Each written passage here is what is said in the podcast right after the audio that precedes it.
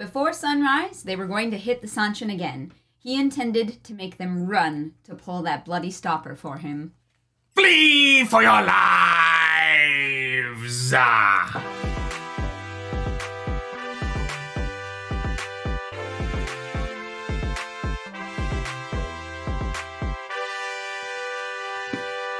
That is right. What's up, Internet? My name's Nerdy. And I'm Clarus. And this is the Nerdy Wordy Book Club. This is a show where my wife and I sit down every week to discuss the kink of spanking. And also, there's a book involved. there is also a, a book involved. For sure, Sometimes. but um, okay, but it's mostly the spanking. it's yeah, it's, it's mostly mostly spanking. And uh, you know what? Hey, Robert Jordan's a kinky man. Do you remember when we first started the show? Oh, I should give everybody a warning. Big red flag warning here, guys. If you're here because you don't actually want to watch the show, you just want to talk shit, we're about to be really woke. So you so you might want to plug your ears or avert your eyes. Just just in case. That's your only warning. Um, my name's Nerdy. And I'm Clarus. And uh, when we started the show over a year ago, Over a year. over a year ago, we had so many people who came into our chat mm-hmm. and were like, I can't believe you guys talk about sex so much in the Wheel of Time. And I can't believe you you talk so adult about this fantasy series. Yeah, yeah, this yeah. series is not sexual, it's not adult. This series is Smut corner. people were so upset. And now that I've read the books, I'm like, what fucking books were those idiots reading? Like, legitimately, the people who are like, I can't believe they swear in their Wheel of Time. What? what fucking series did they read that they thought that we were going too far? Do you know what I mean? Like, it is so hilarious to me that, and obviously those people all fucking left because they're all prudes and they could never survive in the real Yeah, yeah, world. it's- but yeah. the, the the idea that this series is PG is one of the dumbest fucking concepts that Chad has ever brought up in any live stream I've ever been a part of. Yeah, yeah, yeah. Yeah, this is like the smuttiest, darkest, like. There's at this point, like at this point, there are more consent issues in this book than there are characters, and there are a lot of fucking characters. So, like the idea that at any point we were being too adult for this series, it's just I like I want to go back and talk to those people and be like, what? Did you? Had, maybe they had only read The Eye of the World. It's like what Chad says. It's like people who get upset that Star Trek got political. And you're like, oh, Yeah. my dude, my, oh, honey, sweetie, baby. Like, it is just it's so funny. Pillow Friends is a great example. Like people are like, "There's no gay people in the Wheel of Time," and I'm like, "These bitches be gay." we love our bi representation as well. But uh, yeah, no, it is. Uh, it's it, it it's been an interesting journey. That is for certain. Uh, before we get into like the actual book, I had a question for chat specifically, and there's like Wait, wait, wait. Wait, Let's yeah. stop one second. Ashandru says you equate lack of consent with sex. Ashandru, put put two and two together. That's not what we said. Come on, you've been here. If if you've been in more than one of our streams, That is like- the like that is the grossest false equivalency. I am saying that the books have a level of adult conversation in them Uh-huh. that is further than the adult conversation we were having during book one. And that the idea that the books could be allowed to talk about things as adult and difficult to talk about as that, Mm-hmm. but that we should keep our streams PG was very silly. If you can't understand those two concepts, book club might be uh, too much for you. Wow, I'm being spicy to start this morning, but like, don't be like you think lack of consent. I'm not. I'm not advocating for rape. If you've watched the show, you know how I feel about the way these series handles rape. Yeah, yeah, yeah. You guys, you guys already know. I have a question for chat. Mm-hmm. I've been thinking about how many characters are in this series. Two thousand seven hundred and So, something along Whatever. those lines. Right, right, right, Yeah. right, right, right. Is it weirder that there's not a single person who has the same name as another person, or is it weird? It, it would have been weird if Robert Jordan had had people with the same names? no. It, it's so much weirder that everyone has a unique name, but that none of the names are actually unique. It's just that in the world of this world, every single person spells their name differently, even though they're all just named Sean. Uh, well, maybe, yeah. We- Every character in this series is named Sean. It's just spelled differently. Every character. Every character is Sean. But I mean, Uh, like at this point, they're either Sean or Anaya, Mm-hmm. or Anaya, or Anaraya, or like they're. It's all like the fucking. Like there should be at least two Rands. You know what I mean? Yeah, They should yeah. Mm-hmm. meet Rand Al Jamanson, and they, they should be like, "Oh my God, your name's Rand too." But there's not even another Mat. Mm-hmm. Like I don't Like- even know if I know 2000 people and at least 8 of them are named Sarah. You know what I mean? the reason I go by nerdy, the reason I go by nerdy, Because we always meet Is- another David. it's because there's so many fucking Davids in the world. Yeah, yeah, I yeah, was yeah. on a hockey team when I was a child Uh-huh. where there were six Davids. We fielded our opening ice, right? Three forwards, two defensemen, and my ass in net. We fielded six Davids to start every game because we were the best six players on the freaking team. I mean, I was the only goalie, so I didn't have any competition. But the other five Davids were very good. Father Jerusalem, uh, thank you. Welcome back to the nerd table. Time to use my membership milestone to, to talk about something very relevant to the conversation. Hashtag butts. Hashtag butts. We do we do love the good booty. Um, uh, the I just want, Mike like- LLL says there was only one Ken. Remember him? That's true. That's true. It's it's just one of those things where, like, the farther that I get into these books, I'm like, every single person has a unique name, but there are also so many people that, like, would I find it confusing if there were like two Toms? You know no, what I mean? Like, no, because that's because that's how the real world is. yeah. There are four famous Chris's. I know who they all are. I'm not like, oh my god, which Chris are we talking about? There's the good one, the hot one, the Mm-hmm. There's sexy one, Ry- and the Ryan- bad one. There's also several Ryans out there, you know. No, there's only one Ryan. Ah, Yeah. gotcha. There's only Sorry, one My bad. My bad. My bad. Yeah. Um, I just, I just thought it was funny, and I was like, you know what? I'm gonna, I'm gonna ask chat. I'm gonna ask chat if they think that it's, if it's, if it's strange that no one has like duplicate names, which I feel like is a fa- very fantasy thing, or if they're like. No, no, I'm so glad that there's no duplicate names because it's so hard to fucking keep track of everybody. Here's the thing. I think that this isn't usually a problem because in most books, the author doesn't have a sadistic need to name every character no matter how unimportant they are to the story. Right? Like m- most most authors, right? A woman came up and handed him a piece of paper and then that woman left the room and our main character read the piece of paper. And Robert Jordan writes, "The tent flap opened. A swirl of green satin entered the room." Rand Silver realized embro- embroidery around the hem of the the the dress was uh, in intricate flower patterns. Her slim waistline allowed her average sized bosom to appear massive by scale. As her breasts is- boobily boobed into the room, Rand realized that her face was a face he had never seen before. She introduced herself as Sean, and Rand remembered that she, her name was slightly different from Sean, and also Sean. There's so many Sean's.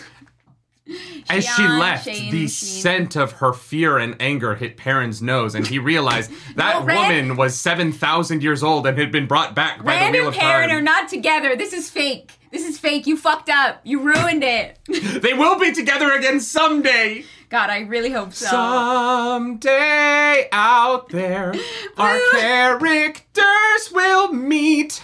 God, that yeah. hmm They met. They know each other. They just haven't seen each other in. Franklin Cheatham says, I like the descending third Sean. He's a bop.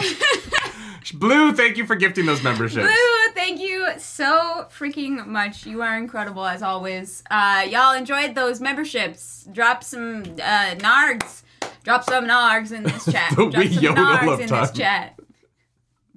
the wee yodel. Uh, well done. That was great. Oh my god. That was fantastic. Um, uh, thank you, Blue. Thank you, Blue. Um, How does my Sean sound? I want to song around dish it. Sean! That's you, it's Vera. beautiful. Yeah. Yeah, yeah, yeah. That's that's gorgeous. It's it's you're, the first name's kind of like a donkey noise, like Sean, but the last name it's Sean Vieira.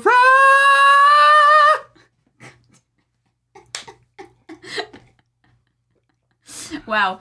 That Gently was Bell, the. Cadsuane sucks shirt is back. I finally have a reason to wear it again because Cadsuane sucks. This okay, she is the most one-dimensional character I've ever read in my entire life.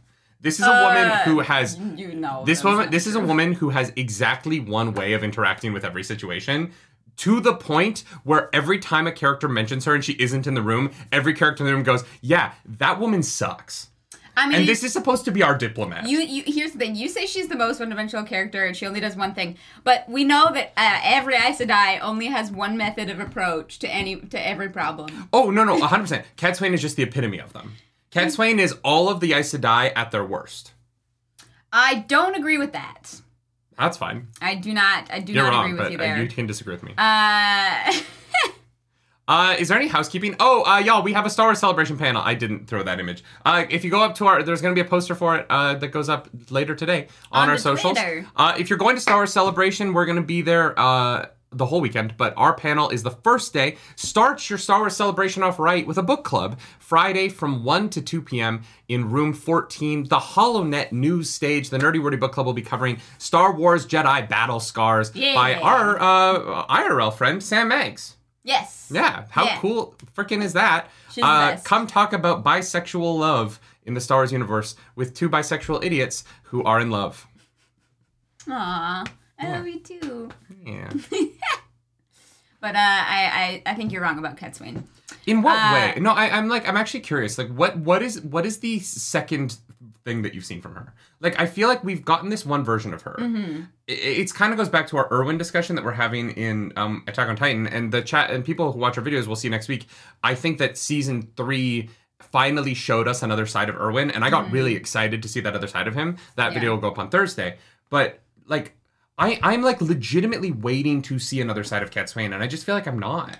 Uh, here's the thing about Cadsuane. I, I don't think she's one dimensional. I think she is a character who has one ultimate goal and will stop at absolutely nothing to make sure that it's achieved, which is actually very similar to most of our other characters. I disagree with that. I think she will stop at almost any. She she stops at every possible step to get what she wants achieved, and she only tries one tactic. I think that a, an actual character who is Mm-hmm. willing to do anything to achieve something is willing to humble themselves. But that's and Cat the Swain is not. But that's the difference that we saw between Cadsuane and Moiraine.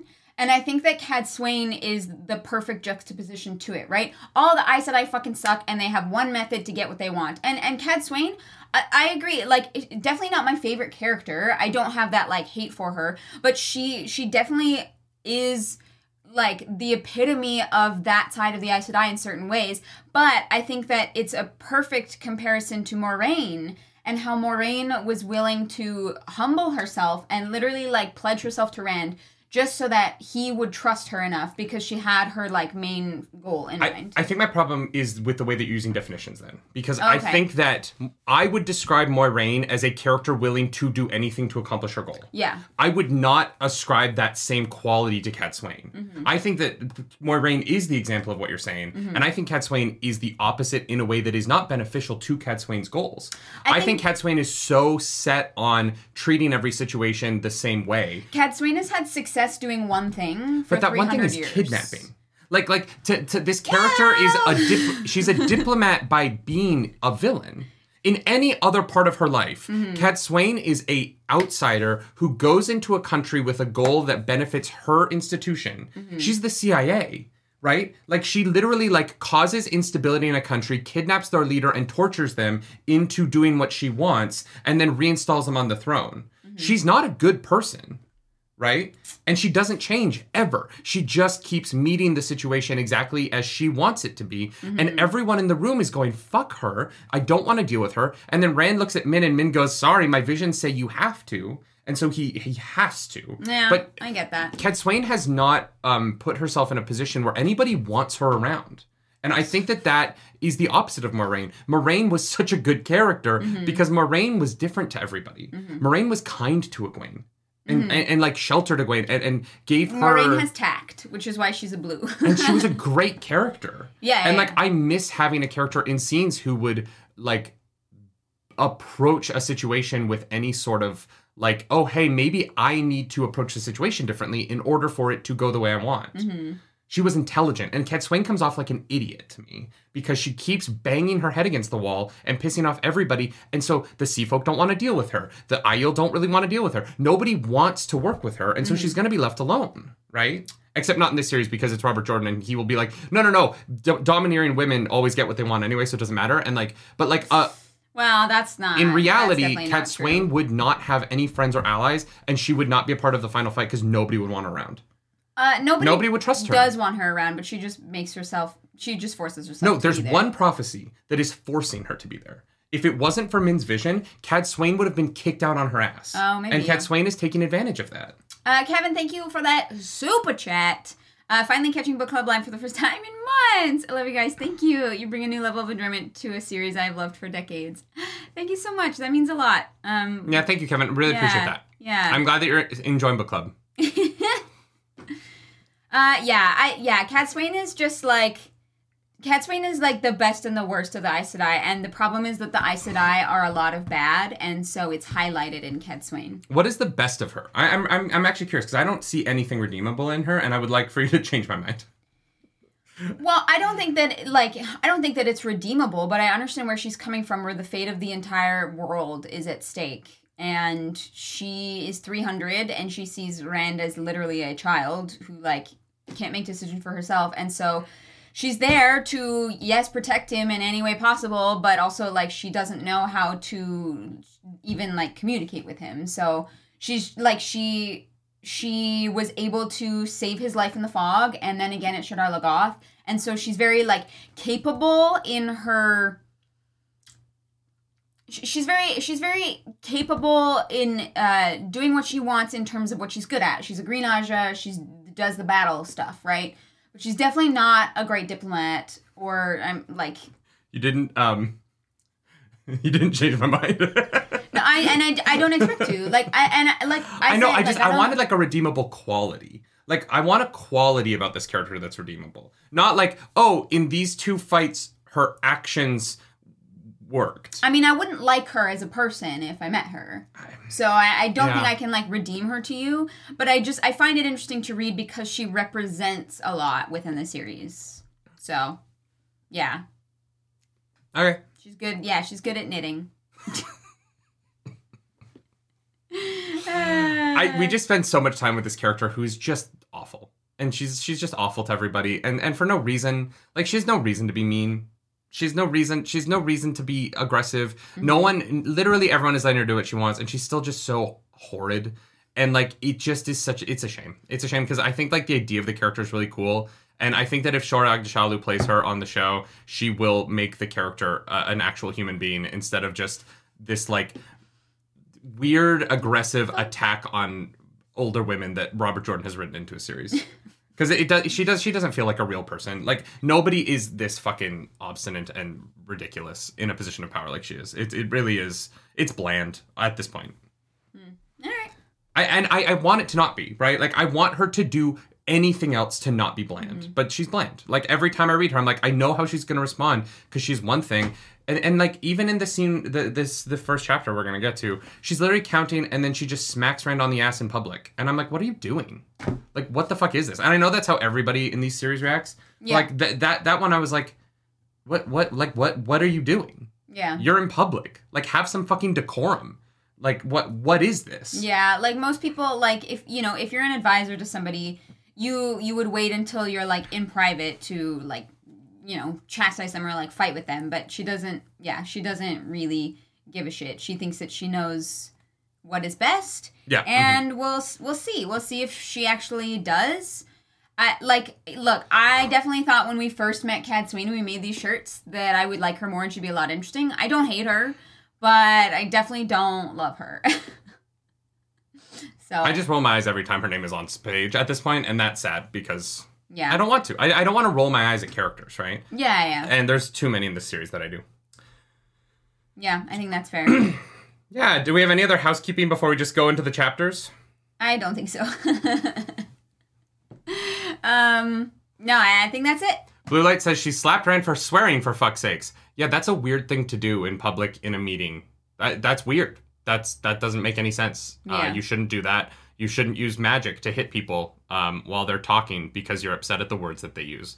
Yeah. Um, and Marie says a switch is a weapon, yet the Aes Sedai hit each other with the source all the time. Yeah, no, the Aes Sedai three oaths are bullshit. We we've covered this before, Yeah. right? But the three oaths don't the, the three oaths don't make any sense.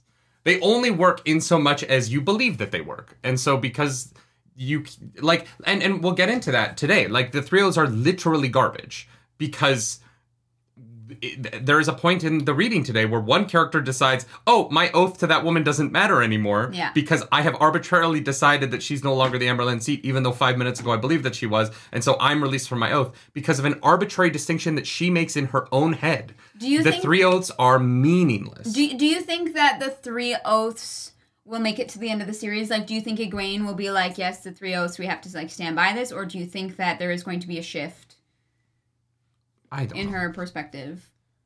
I, Because I, I, think that encounter with Beonin is important, right? She's like, oh, you, that was so easy to circumvent. Like, I, I don't know because I don't know how Brandon Sanderson writes yet. and ah, like fair. here's here's the thing that's going to be really interesting now that i understand um now that i understand where this book ends right not not fully like i don't know everything that happens in the rest of the book but i understand that this book does not get into Tarmon Gai'don at all oh, right? yeah, yeah. Like Robert Jordan did not write the final battle. He wrote a world where there was going to be a final battle one day, and then he died, and someone else had to come in and write that actual final battle that is not set up by the books in any way. yeah. No, I mean it obviously is a little bit, but like I'm 11 books in. I don't know what the final battle is. I don't know what the I don't know what the like stakes of this world are at this point. It Mhm. really doesn't seem worth saving.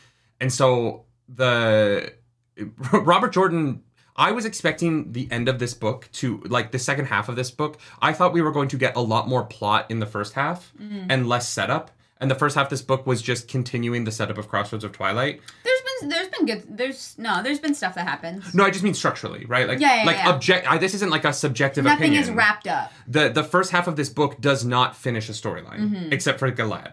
It continues to like piecemeal the plot lines of Crossroads of Twilight forward in a couple of point of views. Mm-hmm. But like Elayne's plot line moves forward a little bit. Perrin learns about the fork root, but we're But so far nothing has resolved. right. Yeah, Mat, yeah, I- I arguably. Mat Mat's kind of is mostly wrapped up at the end of this week. But I still don't think that Matt is going to like start Tarmon Gai'don next week, right? No, no, but he had he does have some kind of resolution so and far in so the book. Robert Jordan wrote 11 books Mhm. about a world in which a bunch of people will one day have to fight will one day I have to actually engage with the plot that is set up in book 1 but he never wrote that plot Well, that's he wrote an true. outline for it He he he wrote parts of it. Uh, pages sure sure sure sure. But what but my point is like this book is going to end at okay i finished up the world building and the like setup of it. Mm-hmm. someone else wrote the entire d of what the final battle is right? The actual concrete like battle is completely going to be a different point of view. And so I don't I don't know. I think that like from what I understand, Robert Jordan left a lot of work behind for uh, Brandon Sanderson to use, and that like it's definitely a joint effort between the two of them. But I don't think Brandon Sanderson took it over and did something with it. Like I think that I, I'm not saying I'm not saying the like outline. I'm not saying that uh, he, Robert Jordan didn't pass off what happens in the final battle. I'm saying in terms of the prose of how it is written, the entirety of the final battle of the actual struggle between Rand and the Devil, because Rand and the Dark One don't really fight very much, especially in the last five books. So the Right. entirety of that actual battle is going to be written by a completely different author, so it's going to have a completely different feel. Right? No matter how well will- Brandon Sanderson imitates Robert Jordan's writing style, Yeah. we are going to get this this very distinct line where all of the like characters going off on their own to do their random plot lines that are kind of not really tangentially connected. I feel like he's going to wrap those up in this book. And then the the shift of the entire series towards Tarmon Gai'don away from all of this kind of like, oh, I need to go get Faile, I need to go do this, I need to go do this, to we have to come together and do this is going to be written with a different narrative style because Brandon Sanderson is just going to be a different person. Sure, but we haven't read those yet. I'm I'm not ready to say that they're to feel completely different. They, they it probably is going to be a noticeable shift, but like I I- like because of how much Robert Jordan left behind, like I'm uh, I I I I'm not sure that that will be the case until I read it for myself. And, and that's right. I, I'm not saying that it's going to be a bad thing. I just mean that like just it, it is going to be very different in terms of voice, right? Mm. I, I don't think Brandon Sanderson is going to write about spanking and nudity and sexuality the way that Robert Jordan does, right? Yes, we do know based on the graph that someone sent us that the word breasts significantly Yeah. decreases in uh, Sanderson's writing. And so I think that there's going to be a, I think it's all going to feel very different.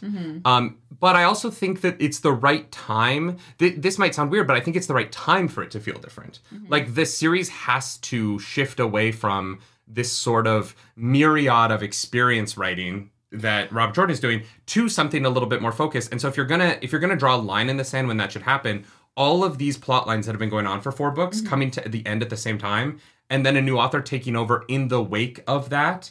I think that like the timing of that might work out well. Oh, I think it works really well because there's so many instances in this book where it's like, okay, you guys are gonna get ready for Tarmon Gai'don. You guys are gonna get ready for Tarmon Gai'don. You're gonna go this way to get ready for Tarmon Gai'don. Like Yeah, yeah. that is like definitely set up in this book that we're about to have. I think a colossal shift in the structure.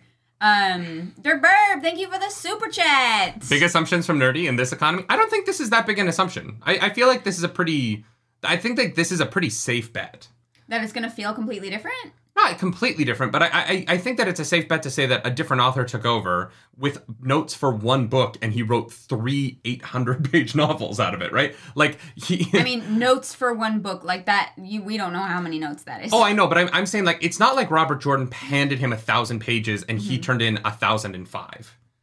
yeah, yeah, right? yeah. He was handed a notes for a book and he turned in 2400 pages of novel.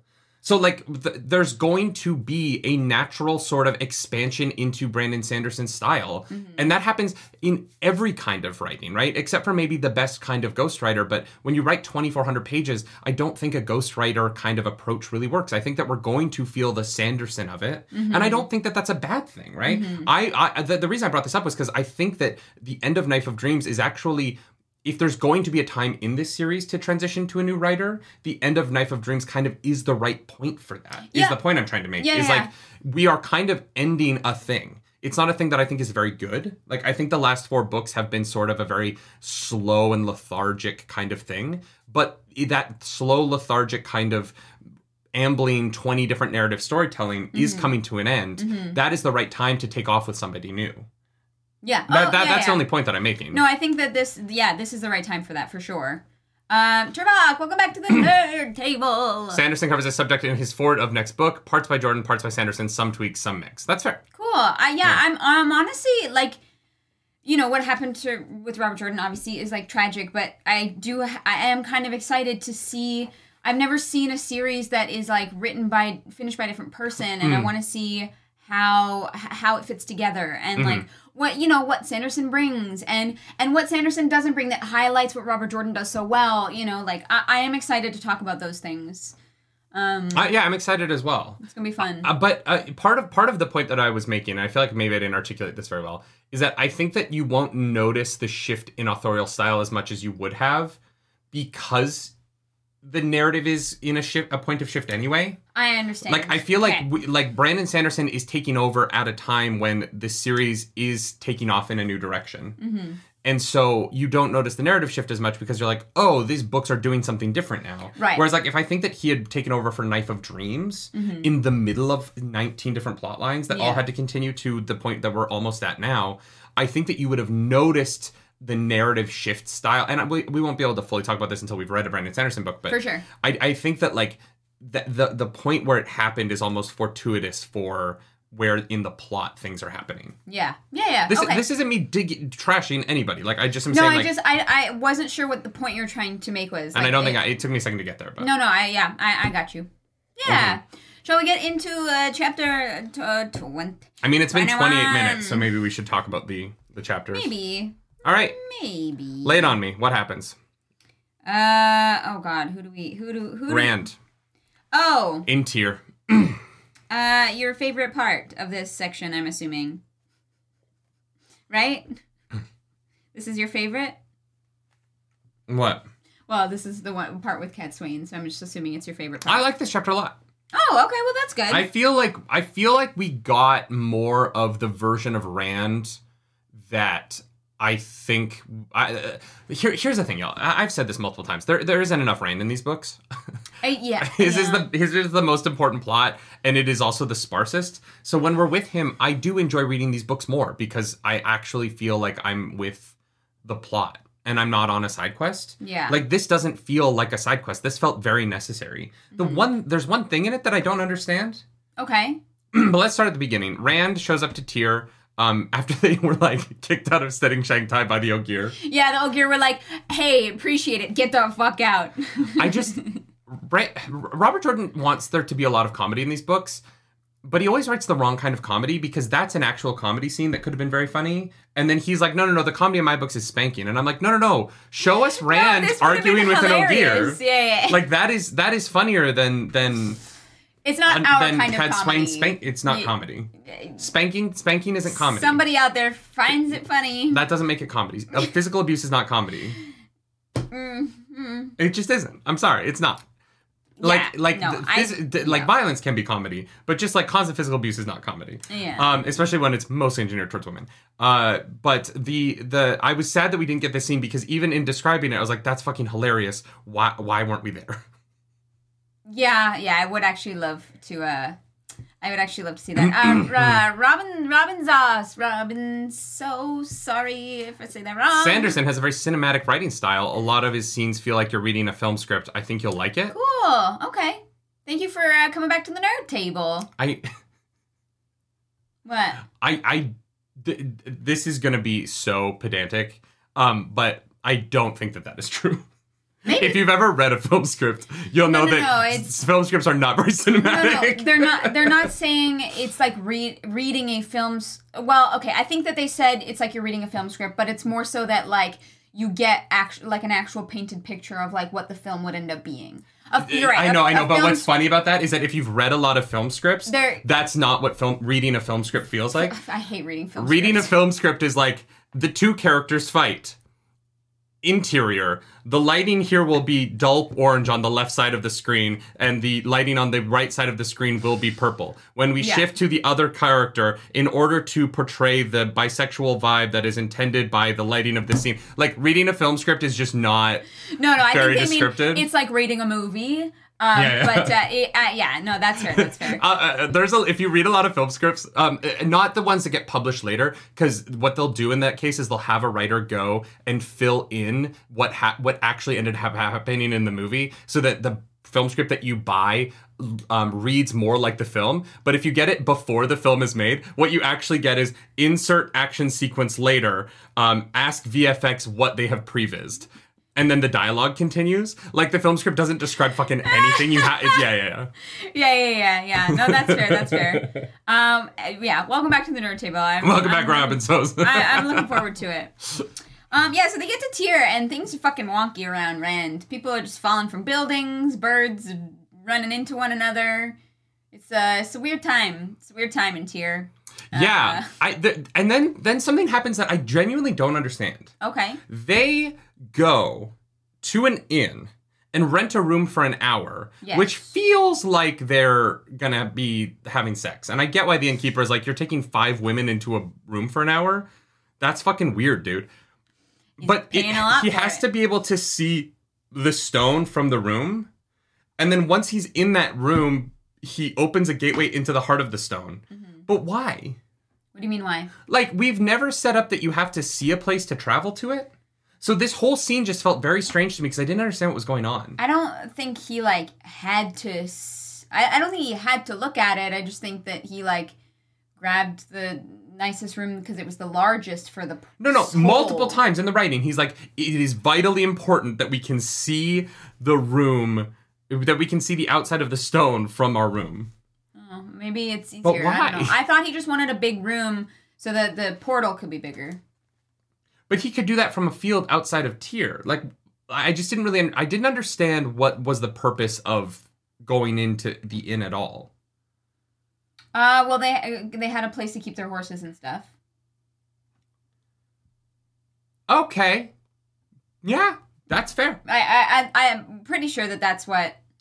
But then why not just like travel from anywhere? You know what I mean? Like uh, the the it was just a it was one of those weird moments where the he was like I need to see the Tear and I was like oh what's the reason he needed to see the Tear and then he just opened a gateway and walked through and left the room behind. I was like oh I guess he didn't need to see the Tear. I'm Yeah. okay. Oh, he had. St- well, but no, but I guess he could have done that anywhere. he has to know where he is very well to travel. But if no, that's only for inn- traveling far. If he's skimming short distances, he doesn't need to know where he is. Hmm.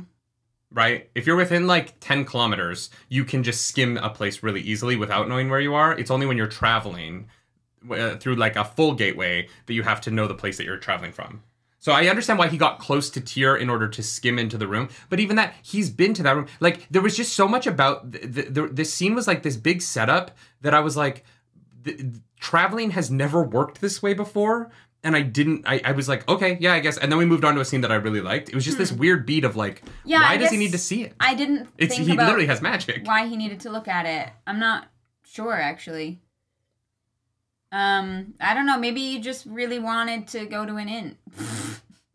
Yeah, no, it was, just, it was just a strange sequence of events that I was like, I, they go to the inn Well, to and- hide the portal and to have a place for the horses. Yeah, it's just the specific room with the view of the stone. I, I'm I'm not sure. But then the next time we see him in the reading later, he's in Altara.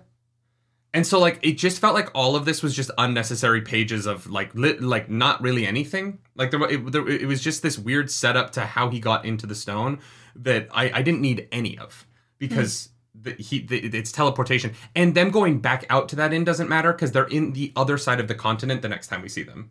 So it's just this weird like three page conversation that that that I didn't I just I just didn't understand what was going on. It led to a, it, like the scene in the stone is great. Don't get me wrong. Like I'm not I I I, did really enjoy that. We're gonna talk about it. I this whole this whole first half of the chapter I read twice though, and I was like, why is this here?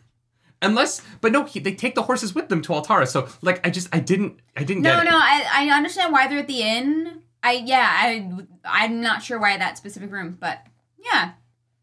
Yeah. Anyway, uh, so they go into the stone, and um, the they go through. Rand. Um, Oh, they see the steam wagon. oh, right. There's a car. Uh, a car. It's I think it's a train. Well, no, a train needs tracks. Oh, You, you, yeah, Yeah. It's, it's a car. That, that's all a car is. It's just a train without tracks. That's all cars are. Don't know if you guys know that. well, I mean, it's definitely not made. It's not. It doesn't use gas. It uses like coal, like a train, right? Well, yeah, but so does It's like, like, a steam engine car.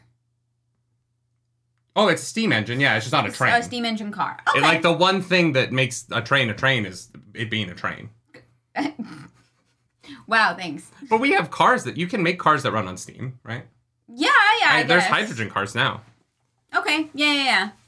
I guess yeah. There's no. There's definitely no tracks, but uh, he's, he's a steam wagon. No, there's no tracks because they they they say that they like took it from the one city to the other. There's definitely no way that they like built tracks Yeah, there's definitely no tracks. from there to. that would have taken them years. Yeah. No, there's no way. To, to, to, to- yeah, yeah, yeah. There, there's no way there's tracks. It's actually an 18 wheeler. oh, yeah, yeah. So it's a big uh uh um not moving truck, fucking like hauler. I don't know what you call those. I do, but my favorite thing about the steam wagon is the beat where Rand is like, it's not like merchants would ever like adapt to this. Merchants are very slow to adapt, and Lews Therin in his head is just like, God, you're so fucking stupid. It's like there's an idiot in my head. Oh There's an God. idiot in my head.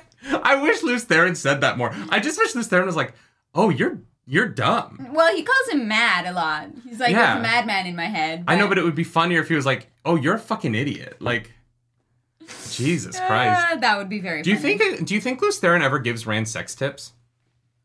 I hope not.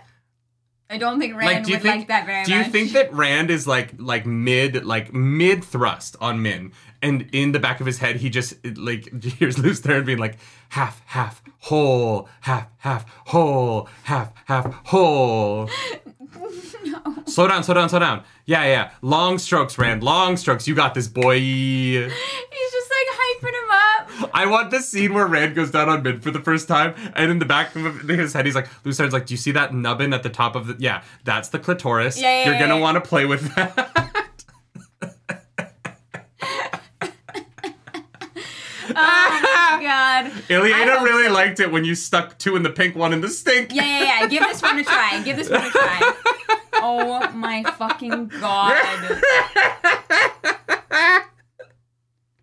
I mean, look, I yeah, I, I I don't think you're wrong. Um, but no, I don't think we'll ever get that scene, unfortunately. God. Wow. Back in my day, we called this a rim job. and Rand is just down there like, dude, like, not now. I'm trying to focus. I am eating ass right now. What are you doing, Lews? I feel like Lews Therin would be really good for him stopping to come early. You know what I mean? Like you're like, oh, fuck, there's a guy in my head. That that'll like take you right out of it for a moment, you know? Rand goes real, real long, real long. I want to call anytime you like like uh, are down on someone and you go like ass to clit. That's now called cleansing the taint.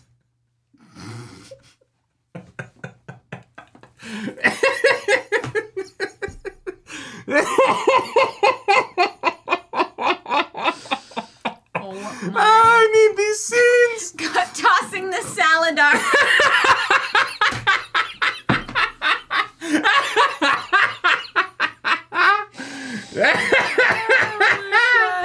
Oh, that's so good. Turvok, thank you for that super chat. Turbok, thank you so much. Oh my god, tossing the salad Salidar is uh fucking prime. Prime right there. Wow. Oh my god. All right, that's book club for this week. Sorry. Bye. We uh, We're done. prematurely got to uh, smut corner. Uh, Oh my god. That is so funny. We have been neglecting Smut Corner this whole time of what does Lews think during all of these scenes. yeah, honestly, we yeah we've gone about smut corner all wrong. Uh, Yeah. Okay. Wow. All right, shut it down. We're going home, kids. Next week we're talking about uh, Dune. We're done with the Wheel of Time. We've peaked. We will never be funnier than what just happened. Well, that wasn't even us. It was Turvok. Yeah. Well done, Trevor. Well done. Well done. Well done. That was that was the peak. Think of baseball, madman. All right, Um, moving on. Uh, so Rand, uh, the, Rand gateways into the stone, and he opens the door, uh, and um, the guards are still there, and they're like, "Hey," and he's like, "Hey, you guys don't have to do this," and they're like, No, no, they We said didn't know. we had to do this. "Well, no." He's like, "You guys, I, I said you only had to guard it while the Callandor's here," and they're like, "No, you Uh, didn't. You just said to guard it," and he's like, "Ah, fuck! I should have been more specific." I'm sorry, guys. You guys just been standing outside an empty room for months. Hey, you know what? The, the, it's not that bad. There are worse jobs. Job's a job. Yeah, they're getting paid for it. So. Yeah, every job has dignity and work. Oh my you know what I mean? Do you think that Lews Therin just like hums while Rand is boning down the whole time? I'm sorry, I can't. I tried so hard to get us out of it, and now I all I can think is like, what songs? What songs? Do you think Rand, is Rand Lews and Min, Therin- Mm-hmm. Rand and Min are at it, right? They both finish. They roll over, and in the back of Rand's head, all you hear is, "I just had sex, and it felt so good." she let Rand put his penis inside her. No, no, he's, he just hummed That's got to be our Wheel of Time idol contribution. Is the songs Lews No. Therin sings while Rand fucks? No. No.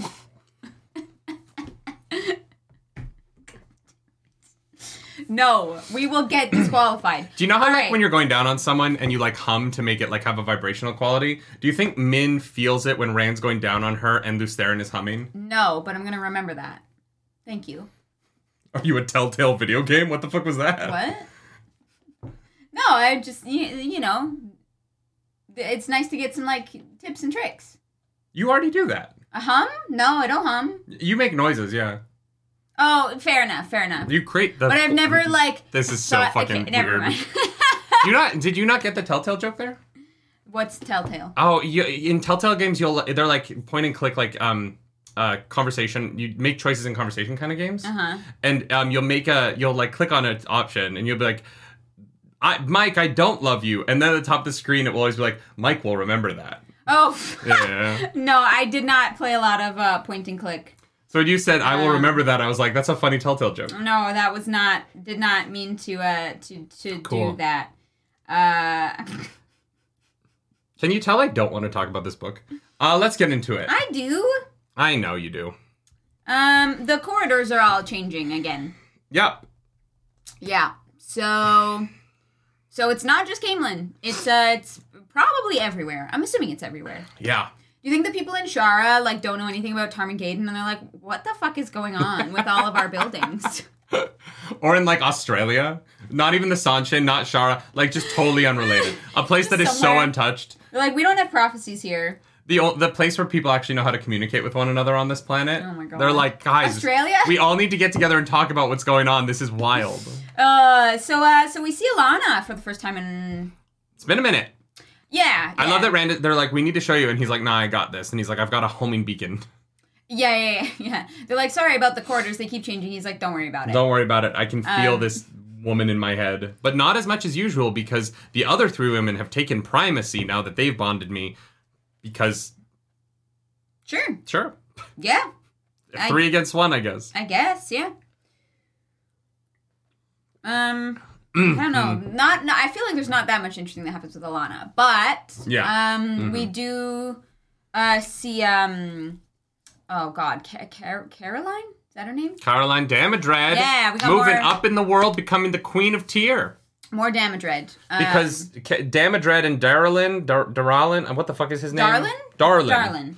Uh, Darlin. Darlin doesn't want to be king. Uh, he but he's he's gonna be king of Tear. Yeah. And He's like, um, I'll be king if you marry me, and she's like, maybe. don't threaten me with a good time. Yeah. yeah. And uh, Weiramon's there. He's not supposed to be, but he's there because Weiramon He's is an idiot. he's dumb. Yes. Waramon is a big, big dum dum. We do not like Weiramon. And uh, Rand's like, go back to where you're supposed to be. Put that thing back where it came from, or help me. Yeah. Weiramon's like, but mom. Rand. Uh, so Rand basically shows up to be like, yo, we need to um, go to Arad Doman to get ready for Tarmon Gai'don. Why do you think Rand thinks Arad Doman is where Tarmon Gai'don is happening? Where does that come from to you? Um, I think because that's where the Seanchan are fighting right now, and he's They're- gonna mm, align. I don't think they're fighting in Arad Doman right now. We have a map. I can't remember. Aren't the Seanchan like taking over Arad Doman, and he's like gonna like join his forces together? I love that I'm literally pulling up the map right now. Randland map. Uh, No, Arad Doman's up here. The Seanchan are all down here. no, I think they're they're they're they've moved north, right? No, they're currently fighting over here. Like the the the Seanchan, all the Alta- Seanchan fighting is happening over here right Alta- now. Sorry, a di- Yeah. different A. You guys can definitely know what I'm pointing at, but I mean, Arad Doman at least gets them eh, like closer to the borderlands, so maybe they're gonna like march up the coast. I guess this place is called World's End, so maybe that's where the final battle happens. Yeah, that might be it. In World's End. That that that definitely might be it. Yeah. Um. yeah. Yeah. So I guess that's I guess they're going up there because he also thinks that it's gonna be near the blight. So Yeah. Yeah. I yeah, I just I found like our, the Arad Doman of it all was interesting, uh, just because I feel like that we haven't really spent much time there other than with Graendal controlling it, right? Uh, and so I just when he was like, "You're going to Arad Doman," and I, also that's where um the Aiel went, and I just wish I knew why. Like I wish that I had a better idea of um where Arad Doman, uh, why why. I, I I think that part of the thing that I find weird about the Rand POVs Mm-hmm. is he clearly has a plan and it isn't being shared with us, but we're in his head. Mm-hmm. And so, like, Robert Jordan is writing Rand's point of view, but Rand is deliberately not thinking about what what I would like to know about what he's doing because I understand what he's doing. I don't get why, and it is weird to me to have a character whose head I'm inside of, but I never really feel like the why of his actions makes a lot of sense to me. Yeah. And so it, it's just interesting because I feel like Robert Jordan doesn't do that as much with other characters. Like I feel like I generally understand why Perrin is doing what he's doing. No, you know what? He does the same thing with Elayne. Elayne is a character who keeps talking around like, "Oh, I've got this plan. There's this thing I'm going to do in her own head." But I when I, Well, I don't know if Elayne really actually has a plan. She did have a plan that we saw her like enact, but but we keep being told that she has a plan. Like in her head, she's like, "Oh, if my plan comes to fruition." But we don't Oh, know what that sometime- plan yeah, is. yeah, yeah. Yeah. And I feel like he does that with Rand too, where I'm like, if if we're gonna be in if it's gonna be a first person from his point of view, it it, it feels odd to me to put up these like barriers around understanding why he's doing what he's doing. It just Yeah. feels unnecessary. I mean, Rand is losing it, so sure, yeah, he's loose in it. but he still knows why he's doing what he's doing. We just don't. you missed my joke. You've made that joke before. Oh, fair enough. I didn't remember making that joke before, so uh, it's fine. Uh, yeah, yeah, yeah. I sorry, I didn't mean to like shut you down No, so no, hard. that's fine. I just, it's just not the first time you've made that joke. it's fine. I'm gonna put it on a T-shirt so I don't forget that I made it again. I'm Uh, sorry. Is- is- should we do a, a just loosen it T-shirt? Just loosen it. Yeah, yeah, yeah, yeah. Yeah. Why not? And so yeah, I just I I, I wish um uh, Graham says he did the same thing with the Gawyn last book. Yeah, hundred percent. That's I, true. I would just like to know why things are happening a little bit more right now because they aren't happening. Mm-hmm. And so if, if we're if, if we're not going to be doing the thing, Mm-hmm. I would at least like to know what the thing that he's having other people do is. Mm-hmm. And because it would have, I honestly think that this it would have been nice for this chapter to end with a like, all right, guys, I gotta go meet with the Seanchan, or or just like a like, here's what the plan is. Uh, I mean, yeah. I- Maybe he doesn't trust these people. Yeah, uh, but it could have been to Cadsuane, right? It could have been a like, you know, it, it just could have been. I, I liked this scene. It was interesting, and not, not not a lot happens in it, but like it was interesting and fun to read. I like that Caraline's moving up in the world. I like that. I I like the interaction around um, Darlin becoming the king of Tear. It doesn't mean very much because I don't. We've he's been in like one scene before. We don't know him super well. I don't know what his perspective is. Seems like a good dude. Yeah, So, um, you know, I feel like that's a good thing. yeah. Um, So like I, I don't know it, it, it- this was like a pleasant read that just it, it wasn't it didn't really feel like it was about very much it just kind of was like here's what's going on in Tear there's a king there now yes. moving on Yeah. Moving on to the um, sea folk, which uh, we don't get that often. And to be honest, as you know, it's still not a huge fan of the sea folk, but um, that's fine. Uh, to make an anchor weep chapter 22 how do you make an anchor weep Clarus you murder an entire civilization. no you tie a woman to a ceiling naked and spank her publicly Sorry, yeah, you're right. Um, yes, uh, Harine is uh, not having a good time. Her bargain is seen as uh, wanting, which you know it's not her fault. You know, ta'veren and all that. yeah But uh, she's like, I don't think you understand. Like, I'm lucky that I got as much as I did out of these fucking people. Um. So, but you know, she's chilling there. She's like, I'm. I. I. So, Min's vision is gonna come true. Mhm. I'm gonna be. Uh. I'm gonna be bad bitch one day. I can't remember what it's called. Uh. I'm gonna be boss lady. I'm gonna be boss lady. Mistress of the ships. Is that it? That's it, right? yeah I'm gonna be mistress of the ships um one day um and we have a meeting where logain comes in on behalf of rand and is like hey let's go. those ships you promised. Time for Tar- Tarmon Gai'don everybody pull up your bootstraps and let's go. And they're like what? This is preposterous. Too many ships. And he's like okay but it's Tarmon Gai'don so like you're we're gonna want to give it everything that we've got. Um and so then in the middle of that someone comes in and is like hey all of these people that we've never met before and we've only heard mentioned in pa- not even mentioned in passing. I don't even think they've been given a name before that. Whole civilization committed mass suicide. So that's fun. Yeah. Yeah. That sums it up. Arzu, thank you for that super chat. I just started watching him an hour behind but i have chat until i catch up we'll Thank see when you catch up is well see you later I yeah, I this was this was like a weird chapter because it starts Mm-hmm. with you weren't a good enough negotiator with the person that we are prophesized to work for. yeah So we tied you naked to the ceiling and like spanked the shit out of you. Yeah. Which was just a weird place to start this chapter. yeah it's like okay Totally unnecessary. It just to- it just totally unnecessary, Uh-huh. right? It, it, it like it, it's in service of fucking nothing except to be like, oh no no, don't worry. The women in this culture also spank their women for any fucking thing. in case you uh yeah in case you were worried And so it just started. It started in a weird place, and then it just the the the sea folk. The sea folk are portrayed as just awful always. Yeah, I don't know if there's really. I don't know if there's many people that love the Sea Folk. Every time we talk about them, people kind of are like, "Yeah, Sea Folk kind of suck," The only redeeming time we've ever seen the Sea Folk was Elayne on the ship, books and books and books ago. which ago. was very cool, actually. those characters do not feel like they're part of this culture. Those characters seemed totally reasonable and f- kind. Uh, Yeah. They've become awful. Like Robert Jordan has written them to be awful. And so at the end of this chapter, when they're so upset about the Amayar, what the the I- Amayar. Amayars killing themselves, I don't know what an Amayar is. I don't know. The only thing we know about them is that they live near the other Choedan Kal thingy-majiggy, and when that went to And shit, the- the- that was the prophecy. They had a prophecy about the world was ending, uh, and so they were like, "All right, time to nope out of this existence." Yeah, and so they they they they- they're I I think they're supposed to be a um reference to the Kool Aid cult, right?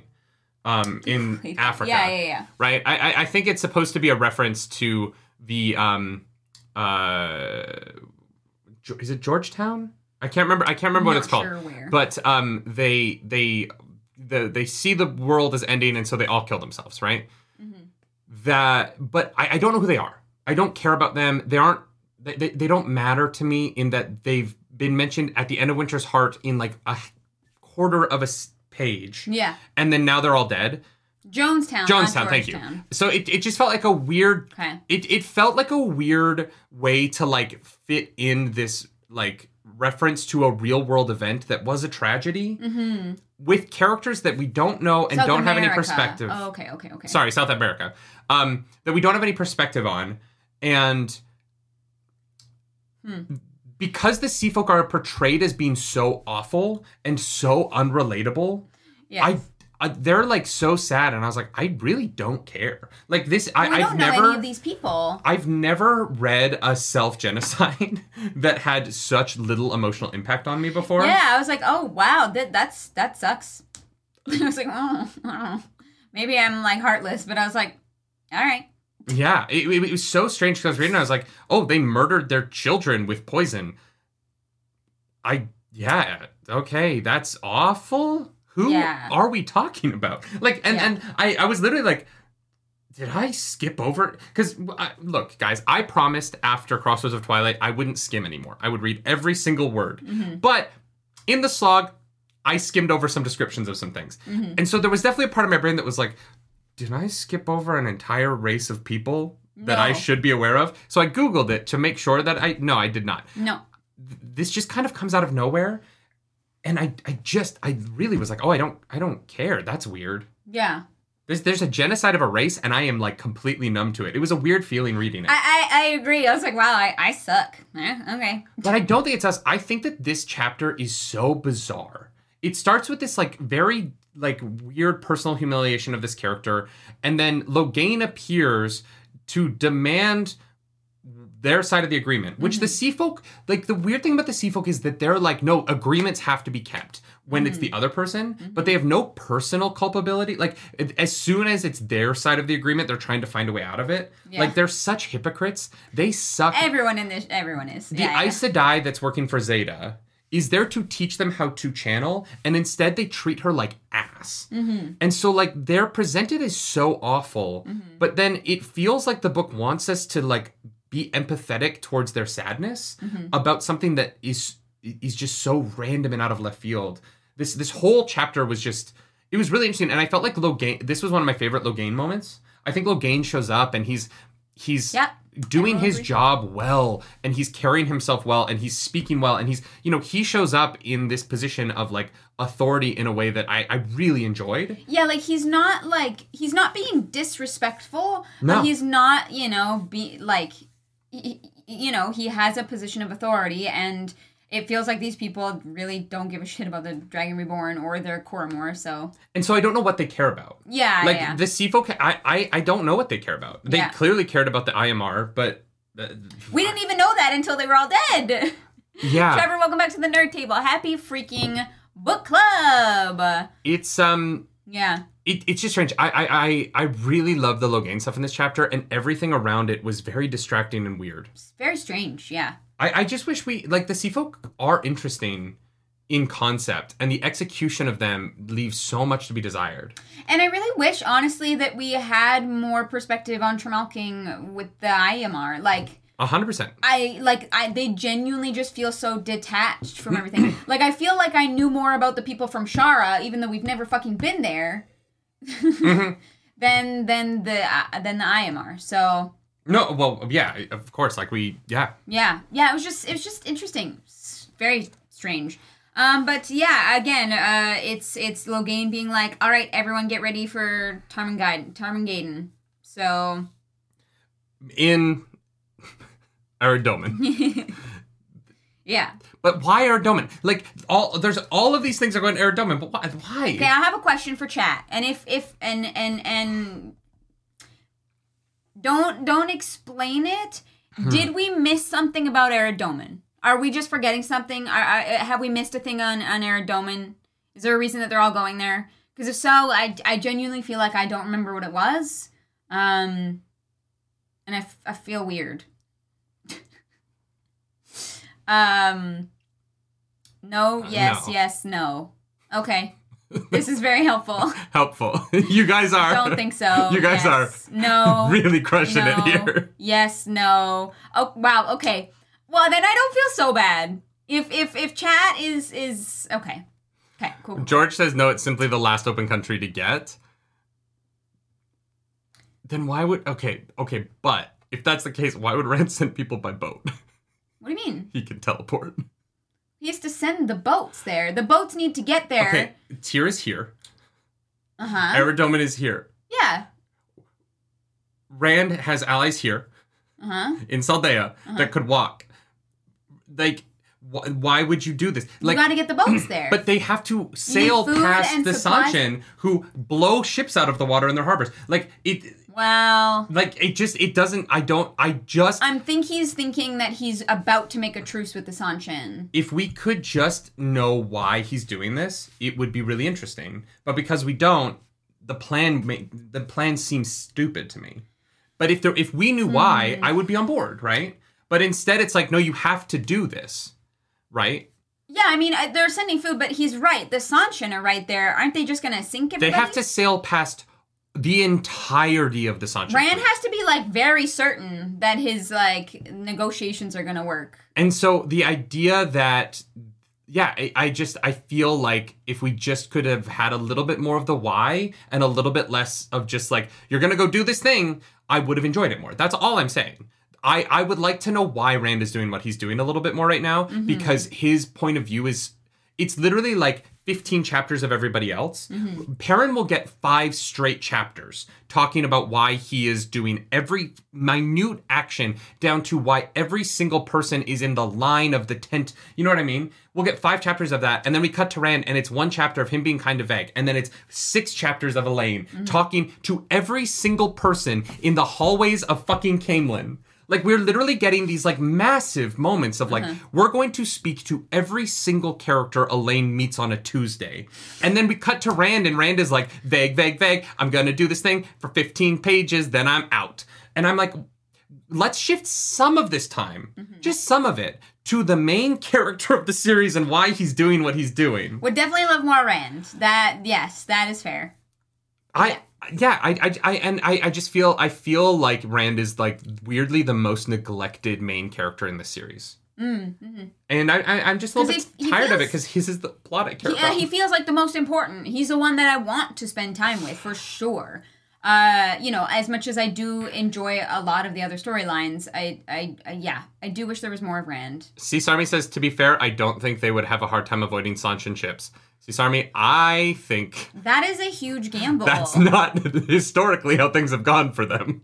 There's a reason why they're having this meeting in Ibutar, and it's because all of their ships are gone and they're trying to figure out if they have the finance like go read the first half of this chapter again this chapter starts with Harine being like wow a lot of us are really fucked financially because the Seanchan took all of our ships and all of our money like that's Yeah. that's where the, the the first like five pages of this chapter are like wow Yeah. fuck the Seanchan really fucked up the sea folk And we know that the Seanchan are bringing farmers and people, like they are constantly sailing back home and, and back to Randland to, to bring people over to populate, right? So, yeah I, yeah, I don't know. It, it is interesting. Maybe they can sail up through Illian. It looks like there's a river that goes. Uh, no, not all the way. No. Never mind. And also, their ships can't go up that whole river, right? I know that's fair.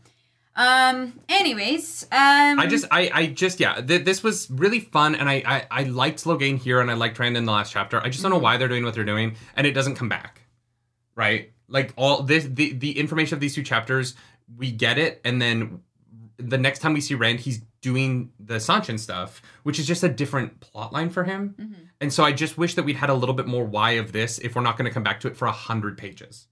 And, and I think that that's part of why some of the things in this book are hard to remember because we don't know mm. why things are happening. When they do come back, we're like, oh yeah, why did they do that? We didn't find out why they did that in the first place. So it's harder to remember it because there's not like it doesn't stick. Yeah, yeah, yeah, yeah, that's fair. There, the, these books overload you with so much information that I feel like sometimes I'm having a hard time even remembering scenes from the book we are currently reading. When things don't have a connection or a payoff, and and they don't have to have like the next thing be like a payoff, but if they don't have connective tissue throughout the series, sometimes it is hard. They they get left behind. we, we were having this conversation about spoilers where someone was like, "Oh, I don't remember when things happen in the in the slog, right? In those four books." It's just and kind I'm of like, a "Oh, of course." wash, like yeah. trying to remember the sequence of events in those books is really hard Yeah. because like who knows what happens when, right? Yeah, I'm sure somebody's like mapped it out, but it is definitely not easy to follow. Yeah. Yeah. And so I, I just yeah, I, I think that it's um Yeah. I, I just I, I I just wish I knew why. That's all. I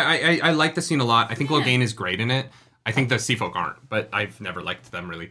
Um, no, that's a lie. Since the Egwene, the the Elayne on the ship thing was cool. But yeah, like the first time we spent time with them, it was cool, and then after that, it's kind of been eh. Um, Yeah. but uh, yeah. Then we get to uh to Romanda. We get some Aes Sedai.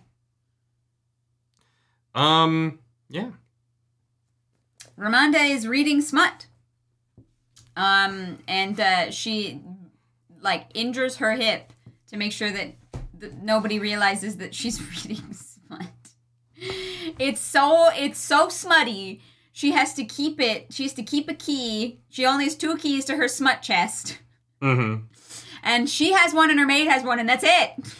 I think that this is a joke, uh, um, aimed at his wife. I think that his wife has porn books. I think that Harriet Smut had like her smut books, and I think that this was a joke directed at her. I thought it was funny. Oh yeah, no, no. I, th- this was this was one of the few times where the sexual humor in the series works Mm-hmm. because it isn't it isn't harmful towards anyone. Yeah, yeah, yeah. It is just her uh, being uh, so insecure Mm-hmm. about what she enjoys that she just hides it from the world. Like the, and like there, there's there's no like there's no negative to that. It, it is just a funny scene, and I think it's done well. Mm-hmm, Yeah.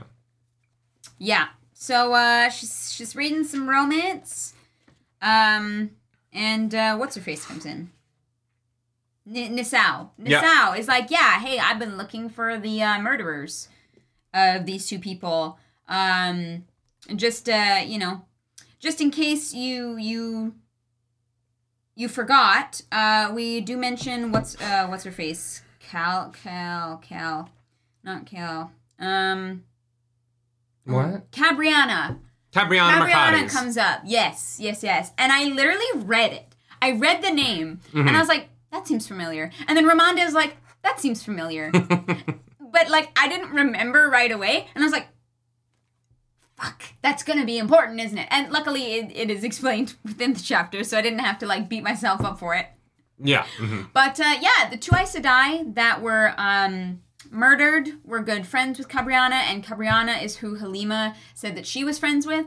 Um, so obviously they had to go because if Cabriana never mentioned this Halima person, that's like super sus. Um, Well, they don't realize that now, though. Hmm? They don't realize that now. no, no, no, no. That's the end of the chapter. Yeah, I'm, I was just talking about just the murders, and then we'll talk about.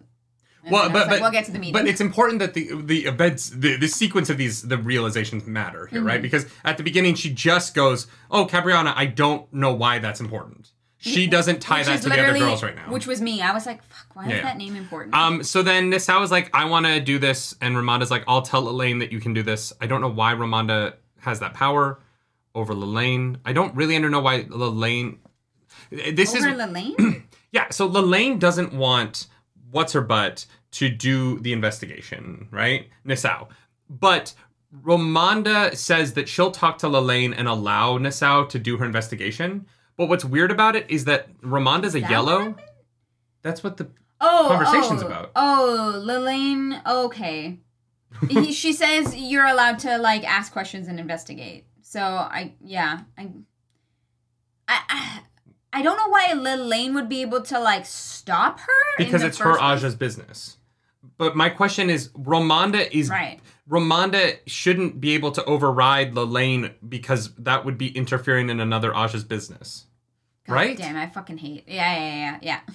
I don't know. Yeah, the White Tower, some bullshit. But Um, Romanda's like, yeah, sure, I'll let you. And then, uh, You can report to me while Egwene's not here. yes, because Romanda is, I don't know, in charge. I guess I, I don't.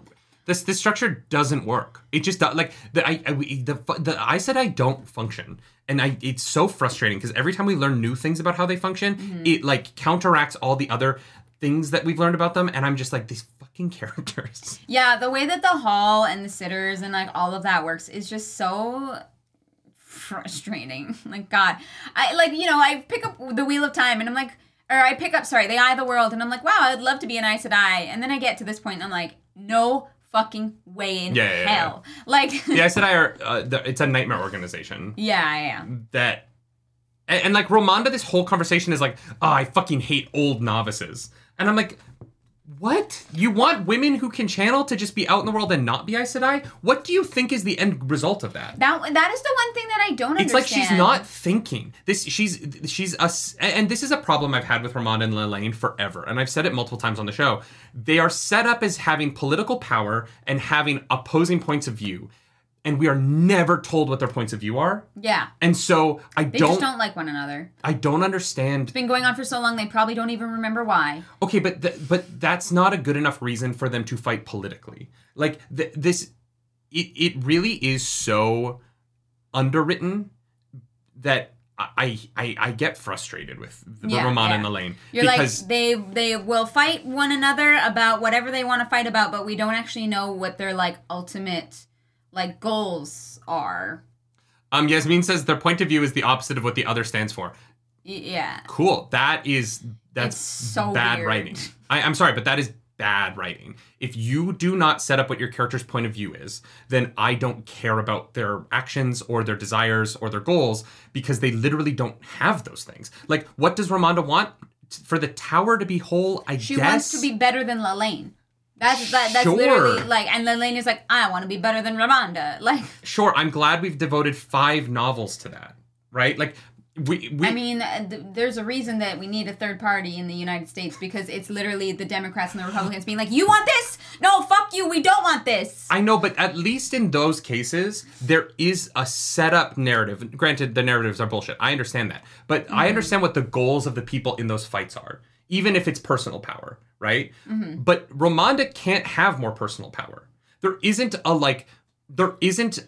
Yeah, I think that Aes Sedai can have- structure doesn't lead to anything. Yeah, like You just she live could have time. she could have more power over the Amyrlin seat, but I don't really understand if Egwene's not even there how that's And so, Yeah. be, be, because this has never been set up in any way, and it is just like we spend so much time in these Aes Sedai chapters talking about what they're wearing and not what they're thinking, and it feels it, it, it is the worst writing in the series because it is the stuff that is uh, like deliberately unintentional.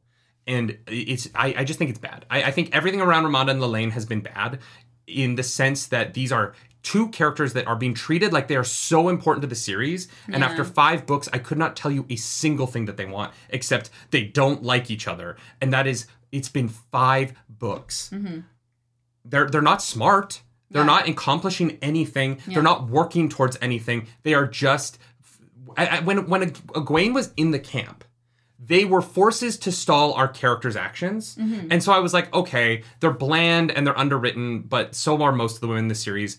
But at least they're there to stall Egwene, and I get why. Like, we, Egwene needs to overcome them. Mm-hmm. But when you take Egwene out of the picture, the problem now with all of the Aes Sedai in this camp is that because their only purpose was to stall and infuriate Egwene, mm-hmm. once Egwene is removed, this whole chapter I was like, oh, these women don't have anything. They're, like, there's nothing here. There's n- there's no character here. Uh, want more power. Romanda does not want old novices, but there's no reason why, other than she doesn't like the idea of it. yeah, but she's also, just stuck in her ways. but but but that makes me be like, but this character isn't thinking. These women can channel. Mm-hmm. What do you do with? You can't just not do anything with them. They can I channel. Yeah, yeah. And so she's like, "Oh, I want to get rid of them." And I'm like, "They're gonna live for hundreds of years. What are you talking about?" Like, yes, this woman is 65. Uh, Cadsuane is 300. Like, if you don't Wait, get who is 65? um uh fucking what's her face um uh Sh- Shira the, the the other person who's involved the the the, the novice who's telling the ma- mistress of novices Oh, the grandmother. the grandmother she's like 65 Yeah, yeah, yeah. but she could live for another 250 years. Like, in a world where characters live for hundreds of years, Mm-hmm. the idea that they would be like, we got to get him in the first 18 is so silly to me Mm-hmm. because they're that's that's that's a, a, a- a third of the, uh, or uh, uh, 3% of their life Yeah. like the idea that they're going to let thousands of women because they have found or uh, sorry like a thousand women go because they're 26 Yeah, yeah, yeah. when they're going to live to be 300 Yeah. is just this like it makes this character Romanda feel like she's just she has no brain in her head but then we're told she's the political power of a political party that has no political aspirations It reminds me of uh, several uh, heads of politics that uh, we're not going to talk about right now. I, I i in like real life yeah, I think that a lot of politicians literally just will do and say whatever they want because they're trying to gain more power. but I can understand what their goal is And Romanda Like- wants more power. But but okay, but in real life, right? Uh-huh. If a pol- politician is doing it for more power, they're doing it for money, right? Okay. So generally, it's for Uh-huh. money. What is what does Romanda get out of having more power? If the She Aes Sedai collapses, Uh, well, pff, at, at Right. that point, yeah, it does and, matter. And this is the problem. If we were in the White Tower and the White Tower was whole, I would agree with you. But there is a legitimate goal here of taking over the White Tower. But they are so fucking up their own asses that they cannot put anything aside to to fight for like I hesitate to use the greater good because it's been Yeah, you know, yeah. fucking but you know what I mean? Like for for humanity for everybody. Like yes they're fucking old cranky politicians who will do whatever they want for personal gain and fuck everybody else. That that's exactly what they are. I know, they're not meant to be likable I, but it's not even about liking them. But it's I- just about we're, we've not a lot spent. Mm-hmm. five books with them, and I they they don't seem to we've never had their perspective they don't seem to have any. before we well we had Lelaine very very briefly This chapter pointed out to me why this sh- is is a big uh, like indicator of why this series doesn't work for me right now, Mm. and it's because none of these none of these characters especially the side characters have immediate goals that they're actually working towards. Everyone is stuck. Crossroads of twilight set them down in the mud Mm-hmm. and nobody can move because they like romanda doesn't have any goals in this chapter. She's a character who goes from conversation to conversation and learns things Mm-hmm. but she does not have a goal in any of those conversations. She's not actively pursuing anything. And so from a writing perspective she is just for the reader to be told information Uh, Look, I think without interacting with it Yeah, I think it's. I think it's not very interesting, but I think it's realistic. Like there, you oh know, see i think it's very unrealistic no uh, people. There, there are people who like go about their lives and they they waffle. Like there, there, there are people who like are just like, yeah, I want to be uh, more powerful. Like the and you know they they're like shitty to get there, and they don't actually have like hard and fast goals that are and like plans that are like set out. Like there are tons of people who live their lives You- with no direction. you do not become the speaker of the house Yeah. without direction Sure, but she's been that for so long. If she was a farm wife in the middle of fucking nowhere, I would maybe agree with you. Mm-hmm. But here's the thing, she she- is she- too involved in the. po- She is a hundreds of year old woman who is too involved in the politics of the day to day running of a society of and she's been there for so long. soldiers. She's been there for so long that all she wants to do in her fucking crabby old age is just like give it to Lelaine. Like that. That's literally it. that doesn't that that that is bad writing. That is what it reads as. oh, oh, sure, sure, sure. That might be what it reads as. That's not realistic, and it's not good writing. Like the, the, you can't just tell me that oh no no this character just doesn't want to do things. Like that that to me that's not a character that you should make an entire chapter a POV from. Right? Uh, I agree. It's not that interesting. Uh, As someone with no goals, I feel attacked. Michael, thank you for that. Thank you for that, Michael Kioski. Super chat. Berserker says nerdy does not know how politics work. I I, I have a pretty good idea. that's not the true. the idea that polit like I this idea that politicians are lazy is hilarious to me. They work very hard. They work very hard to Like- manipulate you. Yes, but they work but they have a goal. I know why the Republicans behave the way that they behave. It's because they're making millions of dollars No, off of but it. also, but they sure they make money, but but they literally will just oppose whatever the Democrats say, so that they can oppose whatever the Democrats say, and the Democrats will do the same with the Republicans. They'll be like, they oh Republicans said that, no, fuck them. Even if they might, even if it had been brought up by someone that they had a respect for, Right. they might actually agree with them. But both sides have a have but there but there is a position involved in that. The problem with the wheel of time is that it is trying to say it is trying to make a statement about that in politics by only having the opposition part Yeah. and not setting up what they're opposed over I don't know what Romanda. Which it's is been five fair, books. yeah. I don't know what Romanda and Elaine are, are in this scene. Yeah. I don't know what they're opposing each other over. They just fight about anything. Lelaine says, "Hey, my Ajah's going to handle the investigation Uh-huh. because that's their job." Mm-hmm. So Nisao goes to Romanda and says, "Can you tell Lelaine to tell to allow me to investigate?" Mm-hmm.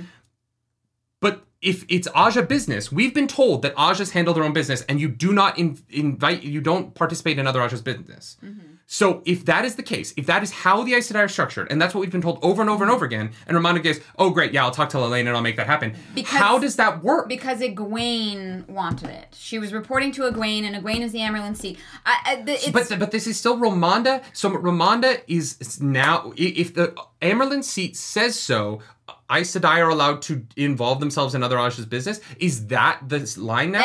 the Seat can do whatever the fuck she wants, basically. I know, but thi- but this is the problem, right? This is where if you're going to set up a society to function in one way, you can't just throw that away for a scene.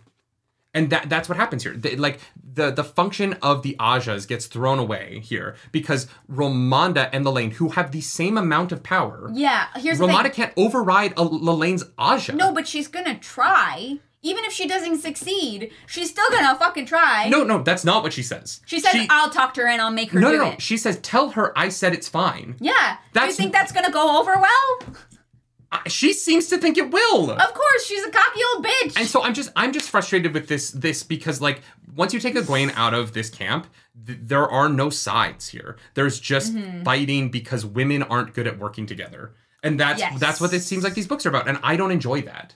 I would much rather they had positions and personalities, and I could understand why they're fighting, rather than what we get here, which is. I'm an old lady, and I don't like that old lady, And and, here's we're all, thing. we're just old, bitter old ladies. Here's the thing. I think that it would have been like really interesting Mm-hmm. to read about these cranky old women who come together because Aes Sedai were being murdered. If they actually like come and work together for it, that that would be great. But you Well- know, well, and people don't communicate. What's frustrating about it to me is that in comparison to the last two chapters, Mm-hmm. Rand shows up and shows political power in a smart way. Mm-hmm. Cadsuane is there being a pain about it, and I I, I don't like the Cadsuane in that scene. Mm-hmm. I'm wearing the shirt. But like Rand shows up and he demonstrates his political power and his intelligence. Mm-hmm. Even though I would like to know why things are happening there, I still feel like he showed up and showed his intelligence there. The next scene, Logain shows up to a group of women who are all terrible, and he shows his political brilliance and intelligence. And mm-hmm. like he shows up and does really well, and it's a great scene. And then we cut to another group of terrible women who don't have any intelligence. And I'm like, why are the men so capable and so well spoken and able to be patient in conversations and able to do all of things these things and have personalities and have points of view but all of the women don't that's why i'm frustrated because Yeah. it is logain and rand show us that Robert Jordan understands how to write that a character can, like Logain, can have a, his own point of view and disagree with Rand, but also work with Rand because he knows that he has to. And he he demonstrates through Rand and Logain, two people who are doing the exact same thing, but have different points of view on it, different personalities, and approach those situations differently. But every single woman that we've read in the last two chapter, three chapters at this point, mm-hmm. are all the same level of they don't have really a unique personality, they don't want very much, and they don't seem to accomplish anything politically because they're so busy haranguing other women. Yeah. And I'm frustrated because he can clearly write independent human beings, but the women in these scenes aren't getting that same treatment. Mm-hmm. And it's it's it's it's it's it's tiresome. It's like tiresome to read about all these awful women who are just so awful to each other, even though they have every reason in the world to come together. Yeah. They cannot find it in them. But Logain and fucking Rand can. Yeah. Right? Even with a madman screaming in Rand's head. and s- Uh, Marina, thank you for that super chat. Uh, I recently ended a relationship with because my ex has zero goals in life, and apparently that wasn't very nice. This conversation's cracked me up. That's fair. I I hope you find someone who who you're compatible with, because yeah, sometimes you need you need a partner. You know, uh, I get that. Uh, Michael Kioski, thank you for that super chat. Are and Lanaine both trying to be the new queen in this ant colony? Uh, yeah, it's just yeah, they they want to they want to both have more power and be but we don't really we're not really privy to to more than that. So they're just kind of frustrating to read. But um, she bruises her hip with a book. Yeah. She bruised her hip with a book. We get called to the meeting of the halls. Yeah. Uh, sorry. Uh, Lelaine calls a meeting, Elaine calls a meeting. and Ramonda's like, "Oh God, How I'm not going to hurry." dare how dare Lelaine call a meeting even though I don't know why. Like because there's information that you need to know. She's literally not hiding information from you. She's trying to share information with you. Yeah. Like it's just oh no, how dare that woman call you to the hall because really fucking important information came in. How dare she? They do They, have they're um, children. They're all fucking children. I agree. They uh, someone did put the uh the stole on the seat for for Egwene, so that was very kind. Who do you think did it? Who do I think did it? Yeah, because they're like, we don't know who did it, but no one's moved it. Who do you think it is? I don't know. It's probably like uh Phelan, Phelan or? Faolain, maybe. I, I think Faolain is the answer. Yeah, Like one of the people, or maybe Siuan did it. yeah. I don't. I don't like. I, I could see that. Um, but I'd love that. Just like nobody's like moved it. They're like, oh yeah, right. Uh, the Amyrlin seat is literally kidnapped right now. Mm-hmm. Did Siuan sneak in and do it? Siuan's a good option. Mm-hmm. I could see it being Siuan. Yeah. Siuan, like Siuan, would have access to the stole, and Siuan is also someone who is so invested in the concept of the Amyrlin seat per- persisting. Mm-hmm. I-, I could actually see it being Siuan. That's a that's a good point, Seasting. Yep. Uh, yeah, so Lillian is like, no, we don't need a formal sitting, which I I don't really understand what that Mhm. means. Um, but um, uh, they there's they bring Shemashman, Shema, Shema, bonded Osh Oshmashan into the room. Maurice yeah, has arrived. yeah, we get some fascinating information. Well, it's not a lot of information that we didn't already know. Um, but uh, the the first thing that they do is test being able to um, detect the weaves Mm-hmm. of Saidin Yes. and um because b- before they could only feel after it had been used now they've figured out a weave to feel it while it's being used if i understood it correctly right Yes. okay That that doesn't make any sense. But it's magic Okay, but like, at what point? My problem with it is that at what point after it's been used can you detect it? uh, after the weave has come unraveled after it's no longer a weave you just detect what's left over But then wouldn't you just be able? To, but you would still be able to like. I, not a lot of weaves are like held, right? They're mostly just used. So I feel like you would just be feeling it. You would be able to resonate it like instantly most of the time. apparently not it's Uh, yeah, th- th- this it's magic. where where where the line is in once it's been used is weird because then does it have to be woven? Woven. Every weave is woven. No no but you can hold saidin. Yeah. right? Oh, if someone's just holding on to Saidin, no, you can't. okay. Like, unless now you can. Cuz cuz they say that oh, you directed it at this Aes Sedai. Mm-hmm. So, wait, so can they feel it being held now or just that like while it's being woven? I don't know. I, I I find the like the the the narrative around the resonating. Um, I wish they. I wish it hadn't. I I just wish it had never come up because it in hindsight is very strange to me. Like I wouldn't have a problem with it if it had always existed, but because it comes up so late in the series, there's just there's so many events around the series where I feel like that would have been relevant.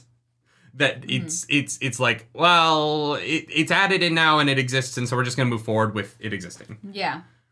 But it's cool. Uh, good for what's her face for figuring it out. I, I think that like Yeah. it's cool to see an Aes Sedai that isn't a Egwene, Elaine, and Nynaeve figure something new out. You know, it it is nice to see that like the Wonder Girls have inspired other characters in this series to start like experimenting on their own. Mm-hmm. And I, I think that like that's natural, right? Like once someone breaks the taboo of experimentation, you see in real life, right? These like floods of new experiments as you get these people being like, oh, yeah, yeah, no, no. Like if that person can do that, I'm going to try too. And like we're seeing other characters bringing things to the forefront. And we see a lot of comparison with like the new and the old healing. Yeah. yeah. Uh, that's brought up several times. Chris Armada's like, they can do the new healing.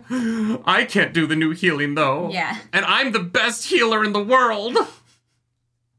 Uh, yeah, I don't think she's very um, happy about that. But yeah, Jahar, Jahar is there, Mhm. and uh, basically they, uh, well, Jahar basically explains um, that they can bond 47 Asha'man. yes, Uh, and they're like, why 47? And he's like, well, because 51 Asha'man have bonded Aes Sedai, and four Aes Sedai have bonded Asha'man. So it balances the scale even it out a at little bit. 102 bonds. That number isn't uh, interesting in any way. Hmm, interesting.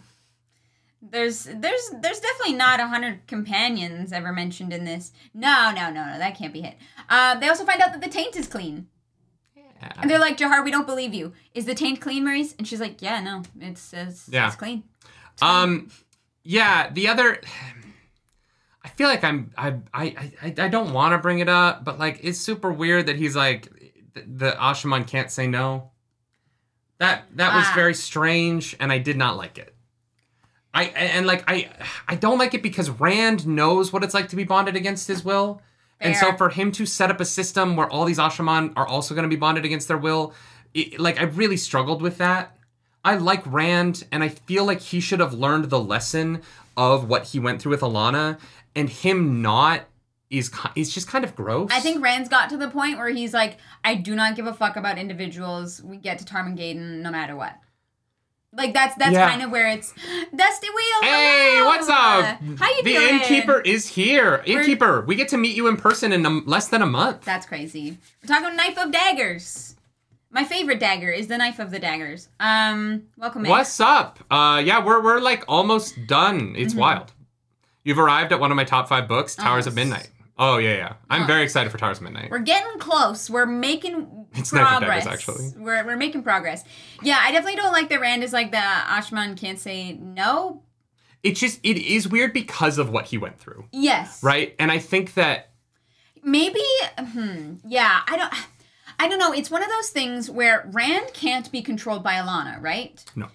So it stands to reason Rand would believe that anyone, any male who can channel, also cannot be controlled by Aes Sedai. So mm-hmm. it's literally more of like a you have. I'm assigning you a like business representative that you must work with and not obey.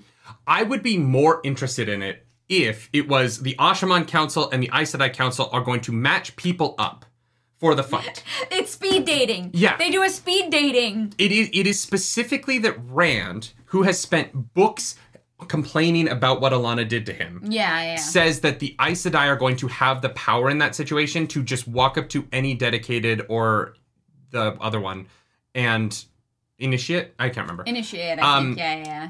Soldier. He's just going to walk up to any of those boys and just be allowed to bond them against their will. Yeah. I, And that Rand would be okay with that after what he went through is so that that's what is weird to me. I don't think Rand is okay. Like I said, I think that his like humanity is shown here to be slipping a little bit because he is desperate to Mm-hmm. get the world through Tarmon Gai'don. Uh, yeah, Dusty, we're excited to meet you as well. It's gonna be super duper fun. Yeah. Um, yeah, we're excited. We're gonna be, I think we're gonna be halfway through the Gathering Storm by then. I think. I forgot says might be some kind of sense of fair play. The Aes Sedai didn't get to say no. We're no, we're not even going to start a Gathering Storm by JordanCon. Oh, right, right, right. Uh, the Aes Sedai didn't get to say no to being by Ashman, so the Asha'man don't get to say no either. That's fucking weird. That's like a really, but like yeah. that's a really strange. an eye for an eye is not my favorite take, but yeah, he might see it that way. But also like, hey, you attacked them, and so they responded by not killing you. So you're going to get to bond Ice uh, Asha'man, who might not have been involved in that, because I say so. It is a weird. It's it's weird. That's what I mean. I, I think that Rand is is losing it a little bit. Uh, hey, looks like Dusty also does not like. I do not like this character very much. Um, Mega Kwag says, not a loaded question, just don't remember. Do we know Rand is involved in this decision? We do, because um, he talks about Narishma being somewhere else doing something for him. Uh, yeah, yeah, yeah. Because Cadsuane, because Rand told Cadsuane, who told Merise, who was telling Jahar to tell them. Yeah, and we know that, and we know that, um, we know that Rand, like he has a, in his point of view, there's a point where Rand is like, Narishma, I, it's better when he's near me, but I needed him to go do something, and I don't envy the position he's in Yeah, to be among all those Aes Sedai. yeah, yeah, No. yeah. But uh, it's fucking cool. All right. See, Army says it's simple. It's very simple. Really, Rand just doesn't see Asha'man as persons. I, you know what? I agree with that. I agree with that. It's just unfortunate because I I, I like Rand so much, and I, I want to be on his side. And this is a decision that I'm I just I think is really gross, and I can't be on his side. Yeah. And it's it, he's a tough protagonist. He's a really hard protagonist to get behind, and he, it's getting harder. Yeah, it's getting harder the less time we spend with him, which is why Yeah. I want more time with Rand. I want more Rand, please. Yeah. Um, but then we get uh, uh, we get a really beautiful moment. Um, Christian Rep says, I don't remember Rand saying that the Ashman couldn't say no. That's true. Only Jahar says that. That's- but yeah, I'm assuming just- that Rand agreed to that. I don't think Jahar like added made that, that, part decision. himself. yeah, most likely. Unless he did. Unless I don't know. Yeah. Yeah, I'm not sure. Uh, but we get we get the moment. There's a lot of people in where, chat. I, I get the idea that like Rand is slipping and doesn't see people as people anymore. Uh-huh. I understand what you guys are saying. I I don't necessarily want to read a series that makes the claim that if the need is great enough, people's consent doesn't matter because I think that that concept is gross. And so when your protagonists are all starting to slide on the importance of consent and freedom, all of them, right? Except Perrin. Uh, I, I get. I'm concerned about what the the thematic elements of this story are saying about our society because that's all stories are. Stories are, in, are are mirrors held up to the society that we are telling. There's no such thing as fantasy that exists on its own or science fiction that exists on its own. The- these are mirrors for us. And if the narrative is Mat is going to slowly become more comfortable with the concept of slavery, and Rand is going to become more comfortable with um, a lack of consent among his soldiers and, and the people under him having their consent taken away the way that he was, the thematic meaning of that in terms of the narrative of this story becomes very problematic to me. And, and we are headed in that direction with too many narratives in this right now, and I'm uncomfortable with it. I do not like the way this story treats individualism, and I don't like the way that this story treats consent, and I don't like the way the story treats rape, and I don't like the sto- way the story treats physical, uh, like domination and, and violence. And, and so, which which might like which might come to a head at the end, right? And it might be it might be quite self aware and self reflective of it. I hope so. I hope so. But you like, if you're going to have this much of this in the story, you have to, as a writer, end on a purpose for it. Uh, yes, And- I hope that there is a a, a point. There is this really weird position where Robert Jordan didn't have to write the purpose for everything. Brandon Sanderson does. And so Brandon Sanderson has to tie off the and I know that Robert Jordan wrote a lot of that stuff, but at the mhm. end of the day, Brandon Sanderson was the last person to touch those books. The, what what the what the reason for all of this is is going to come down to how Brandon Sanderson ends it, and I hope that we get to a place where there was there that this there was a reason for this, and that these books don't appear to be advocating for well, these elements of human autonomy only exist insofar as there isn't a greater need. And once we do have a greater need, slavery is actually okay. And I Yeah. hope we don't go down that road because I will be very uncomfortable with it. Yeah. Yeah, yeah, yeah. I, I, I think that's absolutely valid. It it is hard to read at some points, and if there is no purpose for it, I, I think that will be a bit of a letdown. And I'm not saying that there isn't a purpose for it. I'm just saying that like because the books are so long, Yeah. and because we've been stuck in this narrative like rut for five books where we haven't been able to move the plot forward, the, without plot Mm-hmm. Well, we're movement, finally start. We're yeah, we're we're we're we're making some moves right now. We, we are right now, yeah. yeah. And I think next week we're going to get. I think that book club is going to be very different next week because there's going to be so much resolution. There's a lot of things that are coming to a head. Yeah. But it is. Re- it, it has been very hard, especially in the last book, in the first half of this book, Mm-hmm. to not be able to talk about what the resolution says about the story that we've read. And just be in this, we're, we're in this circle, right? We're, we're just, we're, we're going around in a circle about and, and I think that maybe if we weren't doing book club, these books would hit me differently because I wouldn't be stopping every seven chapters and going, Yes. Wow, we're really still just digging in on consent. And I think that a lot of people have a very different experience of these uh, books. Uh, Topher, thank you for that super chat. You're in the middle of the darkest section of the books, no spoilers, but these are lessons that our characters need to learn. And that's that's what I'm Yeah, I hope that's so. what I'm hoping for. But I definitely think that like reading it piece by piece and having to talk about that individual piece, which is why I know some people don't like the full book recaps, Mm-hmm. but I actually think. I, I, think that they're very important in linking the story together in larger chunks Mm-hmm. because yeah breaking it up and and and that's suffering through is the wrong word but like feeling like uncomfortable and and talking about these things week to week uh, really highlights them in a way that i think that I believe that Robert Jordan was meaning to highlight them, um, but it just it, it gets difficult. It Yeah, gets mhm. difficult because it's it's it's it weighs you down. Like this world is terrible, and I, I would I would not want to live in it. And and Yeah. and it And I used to want to. Yeah, yeah, In the first like five books, I was like, oh, I love Yeah. this. And I, I the, that's gone. yeah. Like every all all of the women suck. I definitely Min. wouldn't. I wouldn't be friends with anyone except Min, to be honest. But um, but yeah, it is. It, it, it Yeah. is- It is one of those weird things that with the format of book club, Mm-hmm. we experience everything differently. It's the same thing with our reactions. Same thing with like on Attack, Attack on Titan reactions, right? Mm-hmm. We have to talk about each small chunk after everything because because it's what we enjoy doing right? We like talking about it. We like digging deeper. We love theorizing. We love analyzing pieces and then analyzing a, a larger whole. Whereas uh, for for attack on titan or for the wheel of time books a lot of people will experience either a book or several books at a time because they pick it up and they binge kind of read through right? Um so it really highlights uh, a lot of the differences that we have with um with with characters and the the dragging out of certain themes and um and storylines because we don't because we can't just speed through to the resolution right? Well, I couldn't speed through either way. Like it's the books are too long for speed. I but could. get there eventually. yeah Um, yeah, yeah yeah Yeah, I, I don't know. I, I think that I think that I would have more faith in where things were headed if the Mat and Tuon relationship were playing out differently, and we're about to get to that. But um, Before that, we Before get a that. beautiful moment where Jahar is like Eben Hopwil. Eben Hopwil died to save his Aes Sedai. Yeah. The only reason that they they made it um, is because of him and remember him. And it was it it actually that gave me goosebumps. I was Mhm. reading that and I was like, oh no, guys, remember, guys.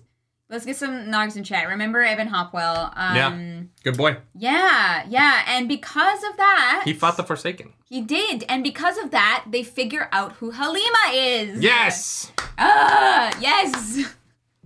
I love it. I love it. I love it. It made me very happy. Unfortunately, Delana and Halima already uh, pieced out because they they figured 'Cause they they're not idiots. Sussed out. Yeah, which fine. Okay, whatever. Um, but hey, they figured it out. That makes a difference. Mm-hmm. that that makes a difference. They they they did eventually figure it out. Um Mm-hmm. yeah.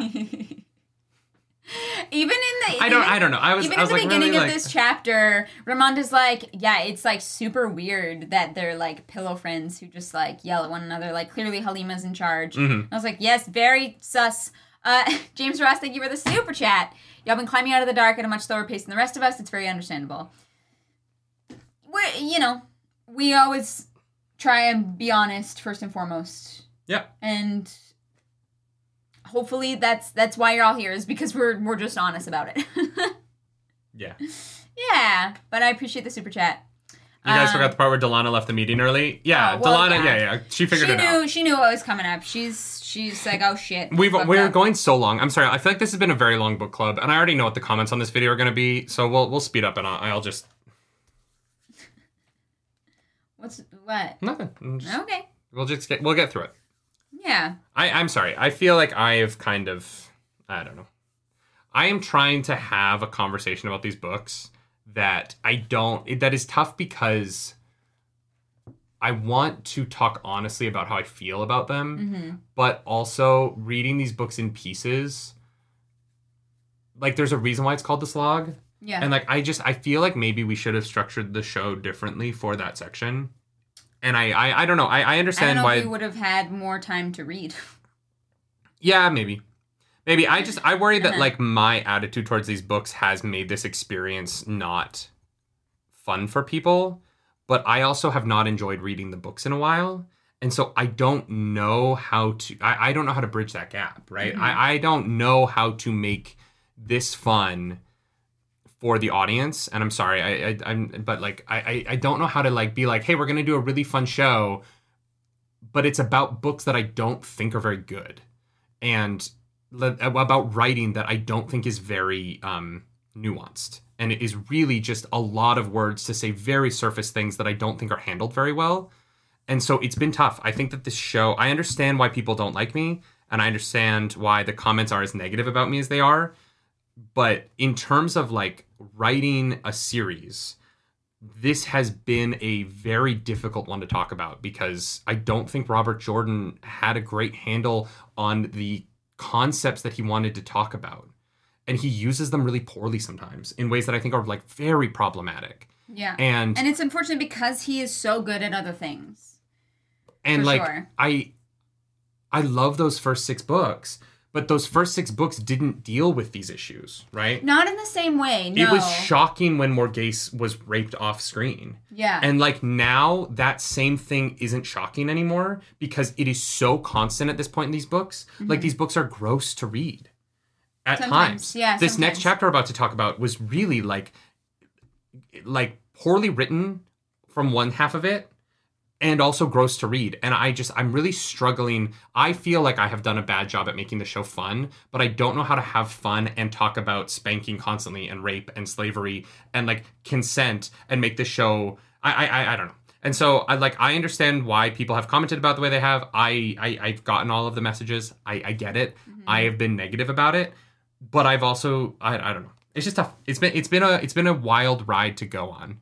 And um I understand that like within the community, I'm in the minority uh, about a lot of stuff, but I just I, I think that there's value in structure, and it is the thing that Robert Jordan has n- none of. Like, there's no structure anymore to these nut books, and Not anymore. There there was. there was Yeah. there, there used to be structure, and it used to and it used to feel great, and like I used to compliment the fuck out of his structure, and once that went away, it is I like it takes me hours to read every chapter, and like I'm sorry, I I I'm sorry that this wasn't the like ride all the way through that I think people signed up for at the beginning, and I understand the people have left the show. I get that, Mhm. um, but like you know we're about to talk uh, we're about to talk about a chapter that has just 40 straight pages of Egwene being spanked over and over and over and over again because the Aes Sedai are too incompetent to come up with a second punishment. And like Egwene is so good in this chapter. It is a chapter about this girl who is like fucking standing up to the man and crushing it and doing this amazing job. Mm-hmm. And she, like, everything about Egwene in the chapter is remarkable. And it is all undercut by the fact that the Aes Sedai are so incompetent that it's it's not even cool that she's winning against them because of course she's winning against them. They're idiots. They're they're they're two hundred year old idiots who are so not creative. They can't even come up with a second way to punish her. They just spank her and spank her and spank her and spank her and spank her and spank her and spank her. Oh my god! And she's being spanked this way with this, and oh, it's a hairbrush and it's a strap and it's and it's like. I want to love it because what Egwene's doing is so cool, but the but, but the antagonists to her are so fucking bad at their job. They're so incompetent mm-hmm. that of course she's winning. It's not even hard for her to win because the the the Aes Sedai perspective, these hundreds of year old women who are supposed to be these great diplomats and great thinkers and librarians and the logic Ajah, they're fucking idiots. They're so stupid. Maybe- And so they're it's undercutting these great character beats for a character who has gone from being a character at Fires of Heaven that I said fuck never again. I fucking hate her to being like, oh no, you know what? I'm glad the journey she went on. I, I like get why Egwene. people love Egwene. Yeah, yeah, yeah. and yeah, to, yeah. to put her in this chapter where she's crushing it, Mm-hmm. and to have to mind-numbingly read that the Aes Sedai structure only has one kind of punishment, and it is beating ass, even though it clearly isn't working. You'd think after day two they'd be like, "Hey, maybe we try one other thing." I was gonna say maybe, and it doesn't necessarily read this way, but maybe some people want her to succeed, and so they don't bother to come up with other punishments. Now that definitely there are people who don't want her to succeed. Like some of those reds are like fucking awful to her. But yeah, um, Let's go through these. Uh, 56, 56. Thank you for joining the Nargs. welcome to the nerd table. Um, Mega K-Wags, uh, thank you for joining the Nargs. Your conversation is good. It's important. I think a lot of these conversations haven't happened in the past, Nerdy. I'm still here to the end, buddy. Thank you. I appreciate that. Thank you. Uh, Tom Jones, thank you for being a Narg for 11 months. Uh, thank you for book club. I get five to eight hours a week entertainment from every week. You're awesome. Mm, We put out a lot. Thank you. We do. Uh, the man called Lev, thank you for that super chat. Disagreement and criticism can be fun and interesting. Ignore the haters. Uh, the problem is, it's not hate, right? It's not that people are hating on me. It, it the, the comments that I understand, but also hit me the hardest, are the ones that are like, "I used to love your show, but like I just can't listen to it anymore." And I'm sorry that you don't like the books, but bye. And like those are the ones that I'm like, I'm sorry that like the show changed when the books did, and I don't know, I don't know what to do about that. Mm-hmm. Uh, I love the show and we'll be here to the end with you. You bring up a lot of things that many hadn't want to talk about with these books. Good job. Mm, Thank you. Thank you. I appreciate that. You know. And just Trainer, thank you for joining the Nargs. Uh, I'm okay with the four hour book club. Not everyone is going to have the same opinion. Nerdy, I respect your opinion. You're doing a great job. Keep it up. I appreciate that. Thank you guys. Um, thank you, Nargs. Althor's Taint. cool. Welcome back to the nerd table. And uh, Dale Hendrickson, do you think RJ's illness affected his writing? I have no idea. I don't know, and I don't really want to The last five on- books have all had the same problem. So Yeah, yeah. Yeah, I, I don't know about that. I honestly think that what may have happened, pure speculation, like that what happened is like Robert Jordan had a vision that he mm-hmm. loved and he just got a little bit lost in the middle. The the, Yeah. the the the weight and scope of this story was a lot to to juggle efficiently and sufficiently and he he dropped some balls sometimes you know Yeah. um and and that happens there are writers who like take on monumental tasks like the wheel of time like this world that robert jordan came up with and it, there, yeah there's just some middle bits that i think that he he he fumbled on a little bit and that happens you know Yeah, it's just tough when I feel like reading The Wheel of Time has been my favorite part of my week for a year and a bit. And then at the point where that my like this book club has been my favorite part of my week every week. Mm-hmm. And at the point where the book club changed and where the books kind of got darker and more into a conversation rather than moving the plot forward, really just like stopping the plot to have these long conversations about rape and consent and it hasn't it's been hard to continue to like maintain my favorite thing about the week. The thing that like kind of got me through COVID was this show. And like that changing has been very weird for me because I, I I feel this need to defend women. like it's it's so strange. Like after Moiraine Yeah. left the books, I- feel like that It was the weird. beginning of the That- backslide. that is the point where where things get a little uh, uh, not as good. Moiraine was like the glue, and I didn't know it in the moment, but M- Moiraine Moiraine held these books together. And yeah, it's super weird that as soon as she left, Mhm. that it kind of like got a little muddy. Well, because she was the she was the Aes Sedai that represented an Aes Sedai who was intelligent and could like, oh, this tactic isn't working. Let me try something else. Mm-hmm. The very human thing of like, fuck, I am not accomplishing my goal. Let me do something else. Moiraine exemplified that. Mm-hmm. And then once Moiraine left the series, I feel like since then all of the Aes Sedai characters have had kind of the same personality, yes. except Egwene, obviously, and Elayne, Mm-hmm. kind of. Um, Except like our main characters, yes. and so, like, without Moiraine to make the Aes Sedai feel real, I feel like th- this structure, because the White Tower sits at the center of this series in a lot of ways. yeah. Oh It- yeah. And without Moiraine to balance them with reality, Mm-hmm. the Aes Sedai, I really struggle with what the Aes Sedai are since she left the show, or since she left the books. And it's it's it's noticeable. Like I really I understand why Rosamund Pike was so drawn to the character. I, I love her. Mm-hmm. I love Moiraine so much, and I miss her so much because she she was she was the actual character. We talk so much about characters who will do anything to accomplish their goals, and she actually did that. Mm-hmm. Yeah. Like she actually did anything to accomplish her goals, and that is so interesting. Yeah. And since she left, we've everyone's been so set, set and forget. Like everyone's on one path. They're gonna accomplish it eventually, but we're gonna have to describe every single breastplate on the way there. And I don't know. I think that once we get some resolutions, I'll get out of this funk that I've been in. Also excited for Moiraine to come back because you know she's going to. I know. She's she's coming back. The least surprising r- reintroduction of a character, maybe in the history of books. nah, nah, nah. It's gonna be fucking epic. I'm I can't wait.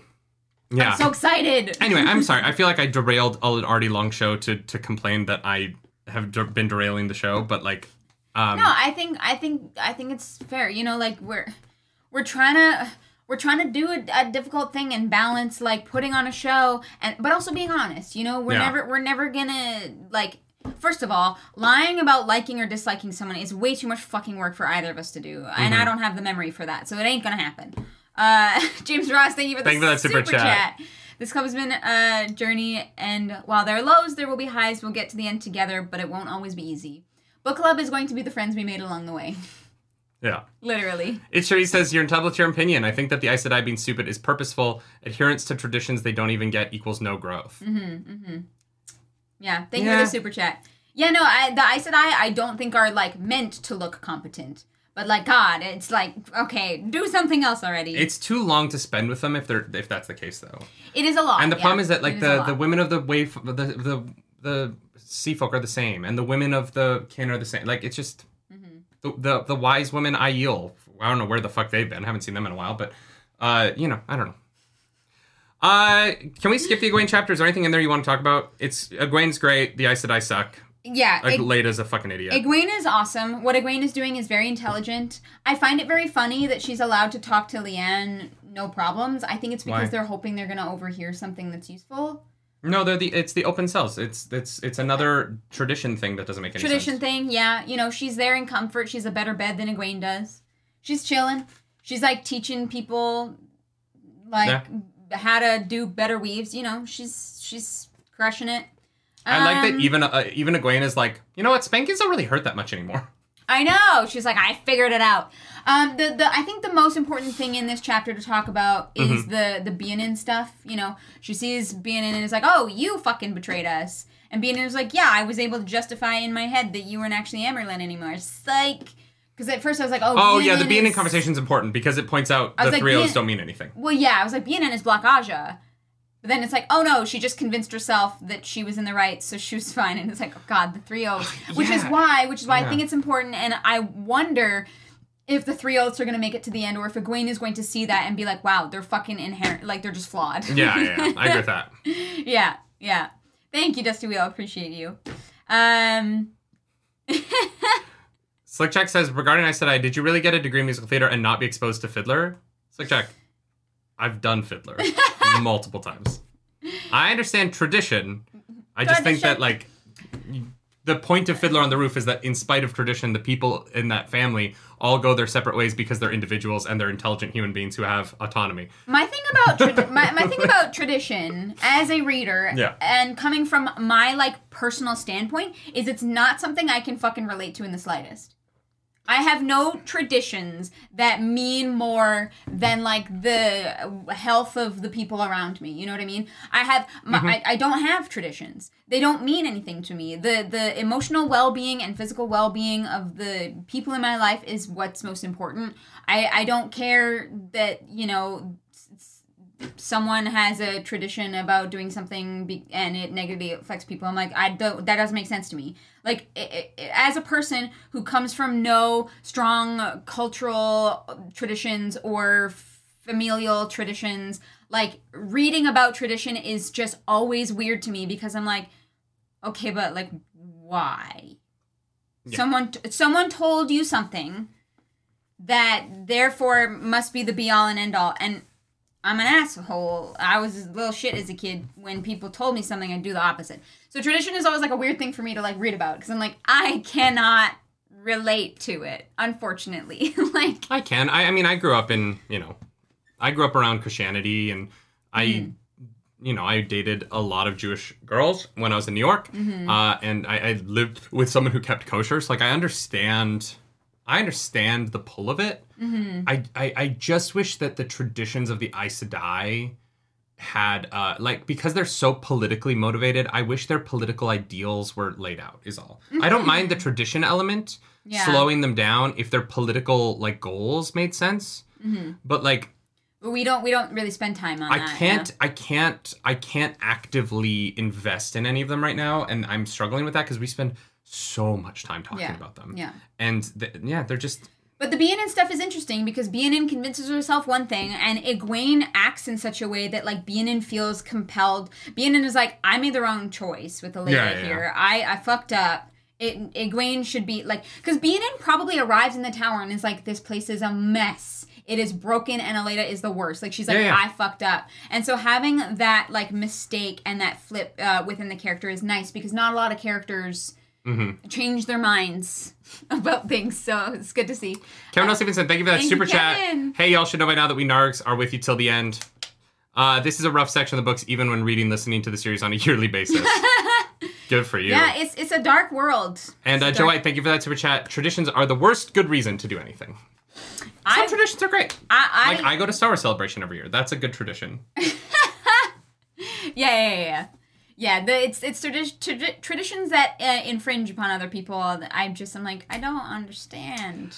I don't get it. Um, I, I will say I, I really appreciated Egwene. Uh, Mm-hmm. I said that she does great things, but I haven't said what they are. Egwene is great in this chapter for a number of reasons. One, she never concedes that she's in the Aes Sedai. Smart move. Uh, Merlin. Yep. uh, uh Amyrlin, sorry, Yeah. she never um does anything when she's told, uh, unless she is okay with doing it, which I think is interesting. Yeah, she's not overtly like she's not playing pranks and being like childish about it. She just won't do anything. No, she's behaving she as yeah. Yeah. Well, no, and she says no to things. yeah. Um, I, I think that like the way that she uh, does not make friends with the novices is so smart, and I like the beat at the end where they put honey in her tea and give her a cushion, and she chooses not to use it. Like there's so much in this chapter around Egwene that is uh, legitimately so Chef's good. Kiss, so good. It I just so understand why y'all like Egwene now. I, Yeah. I agree. The weird thing she did with Nynaeve was still fucking weird. But like this chapter, I was like, Egwene, let's fucking go. Yeah. Like she's like the only fucking competent person, and it's it's it's awesome. I would love, I would love Mm-hmm. to see Egwene apologize to Nanny for that, and then I would be able to move on from it. I, w- I would love that too. I don't know if it's gonna happen. An apology in the Wheel of Time. yeah, but it, it yeah, it was just it's it was such a cool chapter because because Egwene like humiliation only works if the person being humiliated feels humiliated. You know what I mean? Yeah. And and that's that's kind of like what this whole section emphasizes is that like Egwene's feelings are valid and they're reflected. Remember that Aes Sedai who got demoted to accepted, right? Yeah. what's her face is like, well, the only reason that that actually happened is because she went she went along with it. She accepted it. The the Ajahs Yeah. would would have like still kept her in there as an Ajah, but she took her stuff and moved to the acceptance quarters. Yep. So the only reason it worked is because she let it. And Egwene is like, ah, yes, not gonna do that. Yeah. I, I really I, I really appreciated all of the Egwene stuff in this chapter. I think she's smart and Mm-hmm. I think that she is using her cunning in a way that is very clear and motivated. And it, it's really good when it's about that. Yeah. And then when it's about the spankings, Silviana is not good at her job.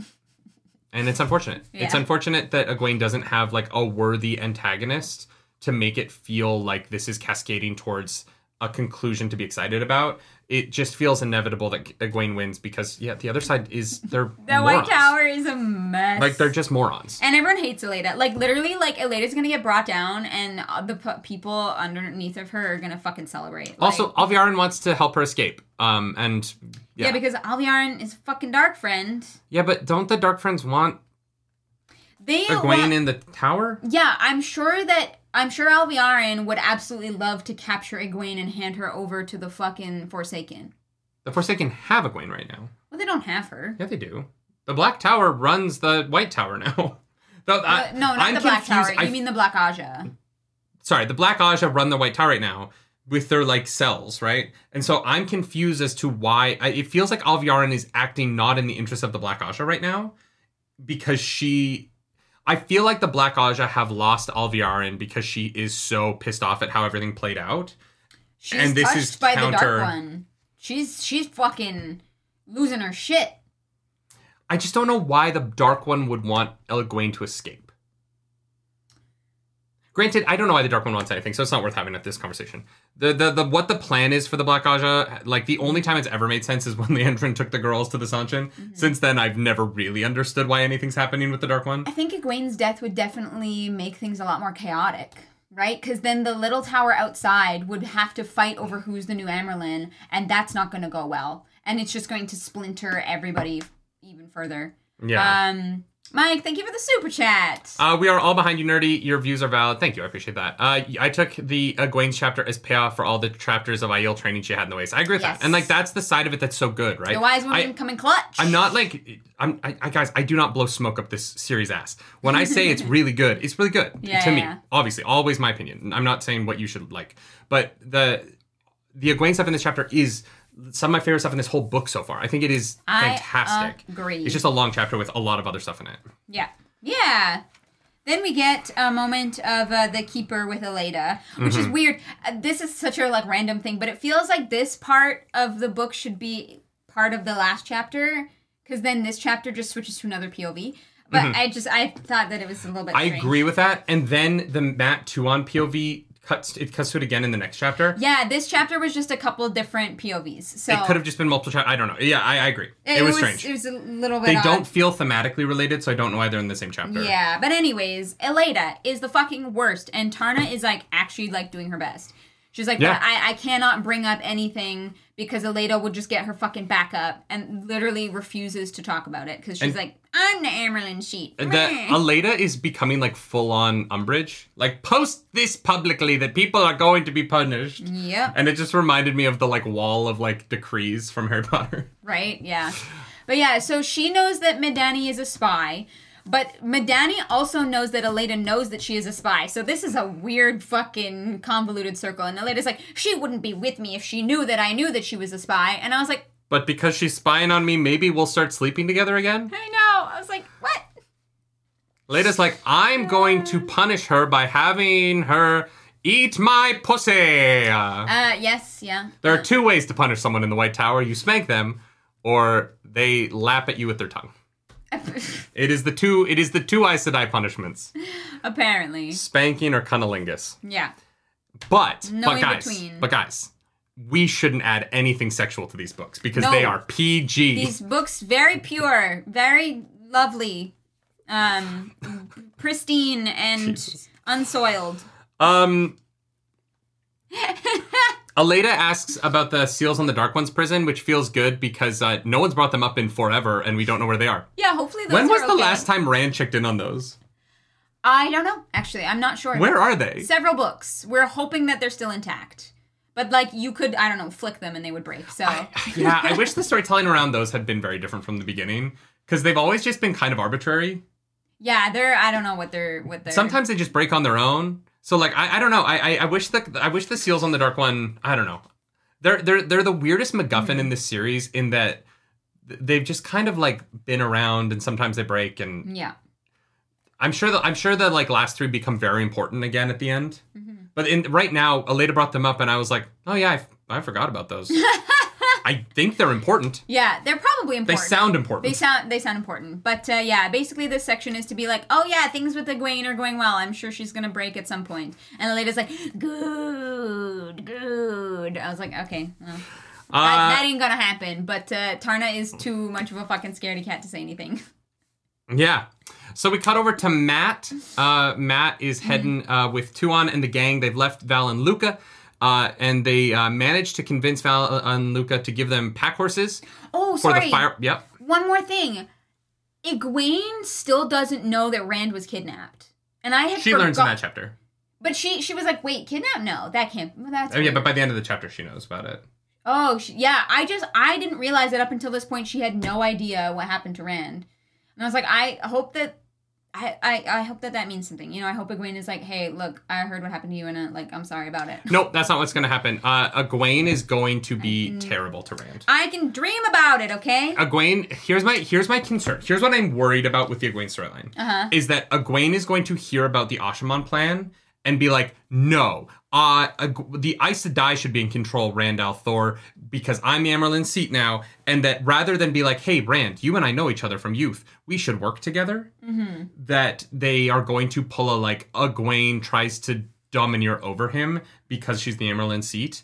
I, yep, I hope, I hope they work together. even in that chapter, the, the the only things I don't like about Egwene in that whole chapter are when she's like, Aes Sedai, like, is her feeling that the Aes Sedai are right, Yeah. even though she has been shown so many examples that the Aes Sedai are idiots. Like, she is literally in the White Tower experiencing the Aes Sedai's incapability of like functioning Yeah. but she holds to the fact that Aes Sedai righteousness is the correct horse.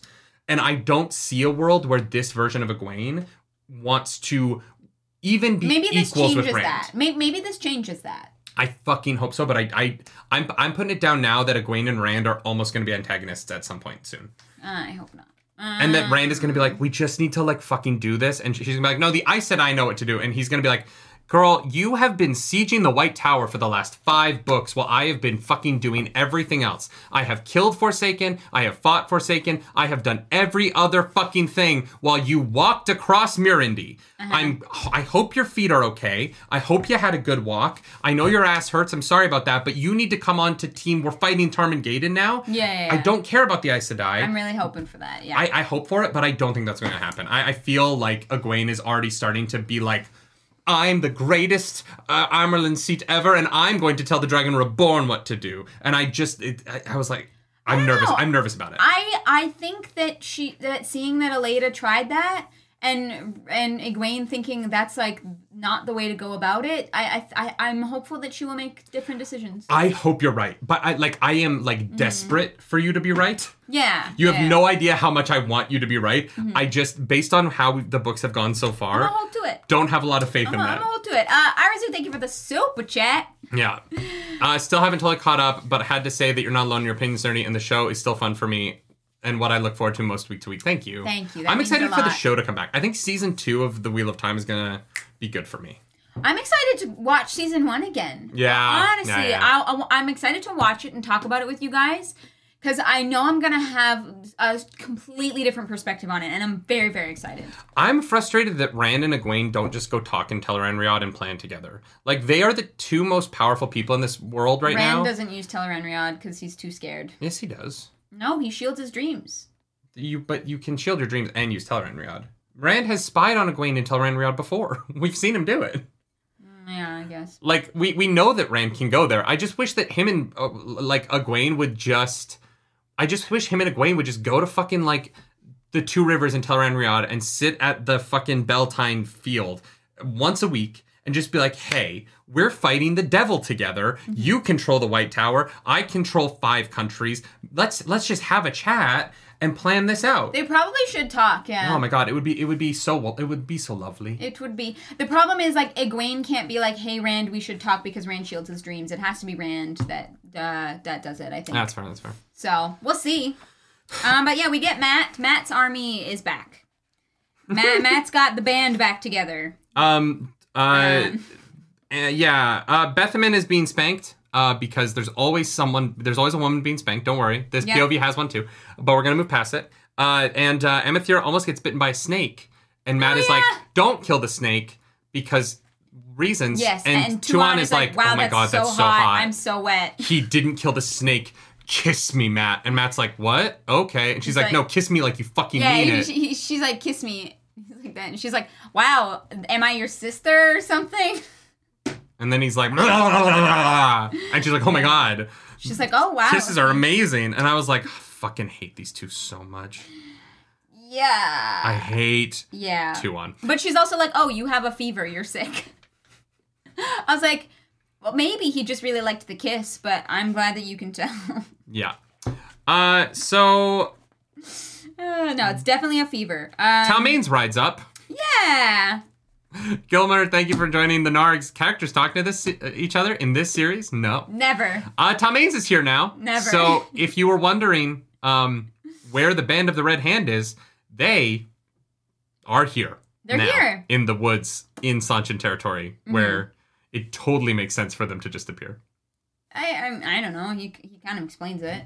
Rand is like, "Wait, why the fuck are you here?" And he explains it. Mat. Or sorry, Mat is like, "Why are you here?" Yeah, what's his explanation? You're the one who's saying he explains it, so please, please explain to me. Uh, show, give me the explanation for why Talmanes, why, why Vanin, while checking a road known only to thieves and murderers, ran into Talmanes, a nobleman who is leading a, uh, a bunch of men from the other side of the continent. ta'veren. they were working with what's his face. They made a bunch of money, Yep. and they went to go see Mat. Yep. yep. They uh they rode through the pass that only the people who knew it was there uh the the the, the one that takes years to to find a way through. They rode through that because magic. They only Um, yeah. There's only one pass, which sucks. Um. Yeah, it's it's fine. It's to it's to it is like the it, this is one of the most convenient ta'veren moments where you're like, I- sure. Yeah. Yeah, They I- they found their way through the pass that even Vanin is like, if you don't know the exact route, you will get lost in there forever. that that that was fucked up. I was like, oh my god. Well, I guess we're fucked. But no, ta'veren. I wouldn't have minded it so much if it wasn't Vanin being like, it is impossible to find your way through those mountains if you don't know the exact path. It'll take me at least a year to find a new one. But Tom Hanks is like, I, I don't know, we just kind of did it. okay. Um, Sure. But uh, yeah, I love that Mat's like, oh no, I- I don't have enough money to pay these people, and Tom Hanks is like, yeah, don't worry about that, we got it. Yeah, we're, we're also rich now. We're also rich. The Uh, coffers are good for like a al- year. we also have new crossbow loaders. Like Talmanes. Yes. Uh, you know what? I wouldn't mind if Talmanes had showed up. If it wasn't like Talmanes showed up and also had solutions to all of his problems. This crossbow mechanism. Look at this that we've. We can fire with. seven crossbow bolts a minute now. Like it. it It's literally ta'veren. Like it is literally that. Like I him showing up is one thing. Mm-hmm. Him showing up with the solution to all of the possible problems Mm-hmm. just is is where it goes too far for me in terms of convenience. I thought it was funny. it's oh, it's funny. It's it, but like uh, yeah. but now okay, now they have crazy crossbows. Crazy fucking crossbows that Tuon is like, I have to get my hands on one of those immediately. Yeah, yeah, yeah. oh, also uh, the maps. I need to burn that, but uh, crossbows as well. Yeah, so I just I yeah, it's it, it's fine. It, it is convenient and it, it allows us to finally get out of this fucking plot line, so Yeah. I'm fine with it, right? Yeah, I don't know. Honestly, fun. I will take the Deus Ex Machina to get out of the fucking plot line. Yeah, yeah. Because this plotline it's not, sucks. It's not like these crossbow bolts come from nowhere, right? It is a little bit like crazy that they just happen to run into the one dude who who has them. But you know, he's inventing things because Rand is setting up universities. Like that's really cool. you Yeah, know? no, no, I agree. But that's also ta'veren because Rand is ta'veren. Yeah. Yeah. yeah, yeah, yeah, yeah. Why the fuck don't I get to be surprise rich? Right? Yeah. Right? That would be nice. God, I feel like we should have, and rather than following Perrin and Mat, we should have just followed Talmanes. It sounds like he was actually doing a, the, the this, and this is part of the problem with this series, right? Uh-huh. Some of these chapters, the POV chapters, are so fucking boring, and then a character rides in and is like, "We just worked with a king to overthrow this entire country through um, meticulous conceit. We uh, invented new crossbow technology, uh, and we became rich." And I'm like, "Why the fuck are we with Elayne talking about fucking weevils when we could have been with Talmanes and the Band of the Red Hand fighting a secret fake war across Altara. That sounds so fucking cool. But instead, we're over here with Perrin being like, I don't know. I I guess I'm gonna tie another strip in this leather cord because I don't have anything to do today. Okay, they have plans at least. They they're working no, no, towards they something do. now. They are. They, they yes. After three books, they are. Uh-huh. But Talmanes was out doing some really cool shit that I would love to have been with. That's that sounds fun. Like there is fun shit going on in this world. We're just not with them. We're with fucking Perrin and his sad boy watching of the fucking Shaido. And like Talmanes boy. is out here having a goddamn plot. We're with Yeah. Mat. Literally, we're with Matt riding with the circus so that we can watch him and the slave girl, the the, the slaver, fall in love inexplicably for the worst fucking reasons ever. And Talmanes is off being a goddamn hero be on a fucking mission. He wasn't. He, he just like his army stood there intimidating for the King Roedran or whatever. They didn't actually like do anything.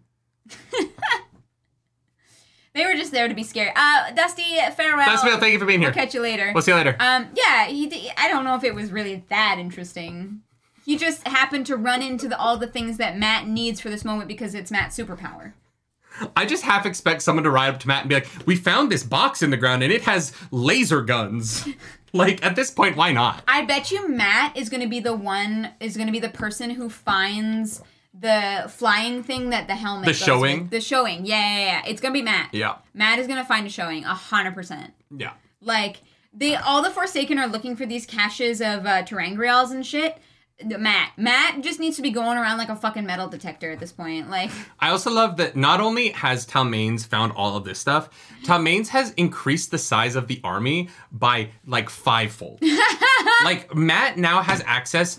Uh, uh, Talmanes rides up and is like, "Hey, dude, I have better weapons. I have more money, and I also have twenty five thousand men ready to follow you. You ready to go back to being relevant to these books again?" And I'm like, "Thank God. You know what? I'll take it. let's do it It is Deus Ex Machina as fuck, and I will Mm-hmm. take it because thank God we're gonna get away from Tuon. Hopefully, I hope so probably. not. I hope so anyways I also uh Tuon is like, wait, wait, are you actually like good at things? yeah yeah like- oh you're not just an idiot that's Yeah. cool I guess Chapter twenty six. If the world is if the world were fog. Tavera Ex Machina. Yeah. To yeah. Ex Machina, yes. Uh huh. It's Um, fun. Yeah, honestly, super into Talmanes. He's a great character. Mm-hmm. Uh, I just wish we spent more time with him. Mm. Uh, Tuon and Selucia uh, are kind of have their own hand talk. Um, Yes. Yes. This is a world where there are more sign language languages than there are actual languages. no, there's not two. No, because you've got the ancient tongue or whatever the fuck it's called, and you've got w- English, I guess, Mhm. and then you have Maiden Hand Talk and the Royal one. Okay. So I guess it's two two. There are as I many guess. there are as many sign languages as there are languages.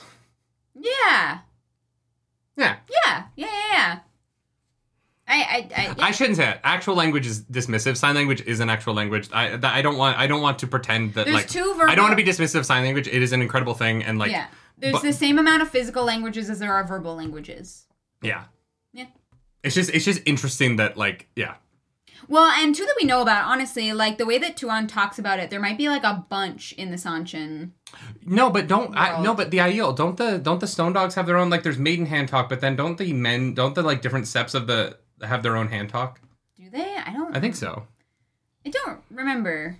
It just goes back to that conversation where I was like, oh yeah, how does language work in this world? Because it doesn't. It the the language do, like doesn't really seem to make sense to me. Mm. The fact that there is an old tongue that's like a thousand years old, but the Seanchan left when they had the old tongue, and then the Seanchan came back and speak the same language. hmm Like the fact that two continents developed the same language from the old tongue is very odd. Yo, yeah, right. Yeah, like that's yeah, a yeah. very weird thing about this world that I can't wrap my head around. Yeah. Um, we hang out with Tuon. Um, Mat is a fucking bamf. Mat comes up with all these great plans in front of her. Mat does all of these really cool things. Um, And Tuon still insists on calling him Toy. yeah, but also like Tuon is like, oh shit, like I was here because the prophecy said I had to be, which means that she has heard a prophecy that we haven't heard. Yes, yes. And I would like to know what that prophecy is. We know that she has prophecies. We're just not privy to exactly what they are. Yeah. Um, but the the this whole chapter is so hard to read because on the one hand, watching Tuon acknowledge the great things about Mat is nice. Yes. Yes. And on the other hand, Tuon is fucking terrible, and I don't like that this series feels like it is actually heading to them being together, yeah. and that that is what they both want now. Like we we have split into this weird place of like on like all of the like oh Tuon being interested in Mat's accomplishments. If it was another character, would feel great, Yeah. but because it's Tuon, it's gross. Mm-hmm. I yeah, I, Do I hate her. Yeah, Like every time she thinks about him as toy in her head, I'm like, you are a fucking asshole. And I, you know, I, I, uh, I just, I don't know if that's ever gonna change for me, um, unless you know she actually becomes a half decent human at some point in the series, which she might.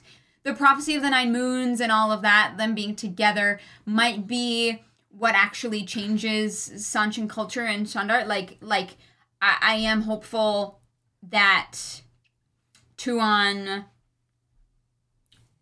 realizes the wrongs, maybe.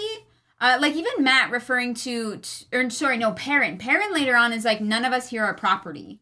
Mhm. And like that's like such a foreign thing for the Seanchan. And um I just thank God for Perrin.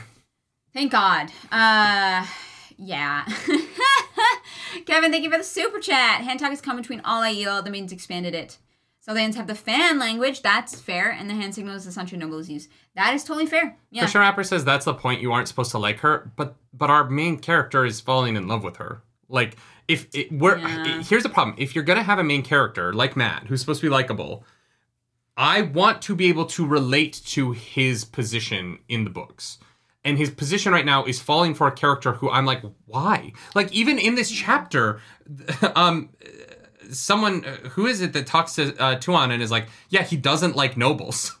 Um, Yeah, the boys. her- yeah, and I'm like, the, the books know why they shouldn't like Tuon. She's fucking terrible. And Yeah. Yeah, like like literally like Mat has no reason to like her except that she's prophesied There- to be his wife. there isn't anything about his character that should be into her. Mm-hmm. In fact, he should be antagonistic to her. And the books are just skimming over that Mm-hmm. To allow this character whose only interest is slavery to be relevant to our main character. It's it's it's weird. Yeah. And Yeah. like I don't I like I've seen some stuff online this week because I was like looking around online at like stuff about Wheel of Time and um there are people who are like, "Oh my god, Mat and Tuon are so cute together." And I'm like, "What are you talking about?" Her her idea Look, of maybe- a fun afternoon is perpetuating slavery. And maybe by the end of the series, that won't be the case. Like maybe there is like a shift in the character now, but like at this point in it, I'm like, God, I I hate this person so much. Well, and people people are like, "Well, no, she was just raised in a culture that has slavery," but that's not that's not who she is. It's she's not like It's that a it's her culture. like favorite thing. It- it's that that is her like idea of a fun Sunday. Yeah, yeah, yeah. right? It's not like she's like, oh, I love baseball, and like, yes, there's slavery where I come from, but like that's just a necessary part of life. If she, if that was her point of view, it would be different, right? Because you'd be having a conversation about like, oh, like she's from a culture where slavery happens, and so it's normalized for her. Mm-hmm. Is very different than Mat going, hey, what what do you like to do? Like. What do you what do you enjoy? And her her response is, "Oh, I like to put collars on women and parade them around my garden in the nude." Um, I, Uh, non-consensually. I like to- If it was consensual, I like to have naked slaves feed me grapes uh, in my chaise lounge. And I'm like, it's not that she's like a member of the Seanchan. It, it is that she is like, oh no, that that part of I my culture, it. It that's brings my me joy. favorite thing. yeah. I, I I love it. Yeah. If, if all I could do for the rest of my life is break slaves, that's what I do. That's literally what her point of view is. And so Yeah. she's the she's there's no, And there's it's not nothing even- redeemable in that. It's not. Here's the thing. It's not even like her favorite thing is like hanging out with the damane because she gets to use the one power and feel that addiction to it. Her Mm-hmm. favorite thing is training them.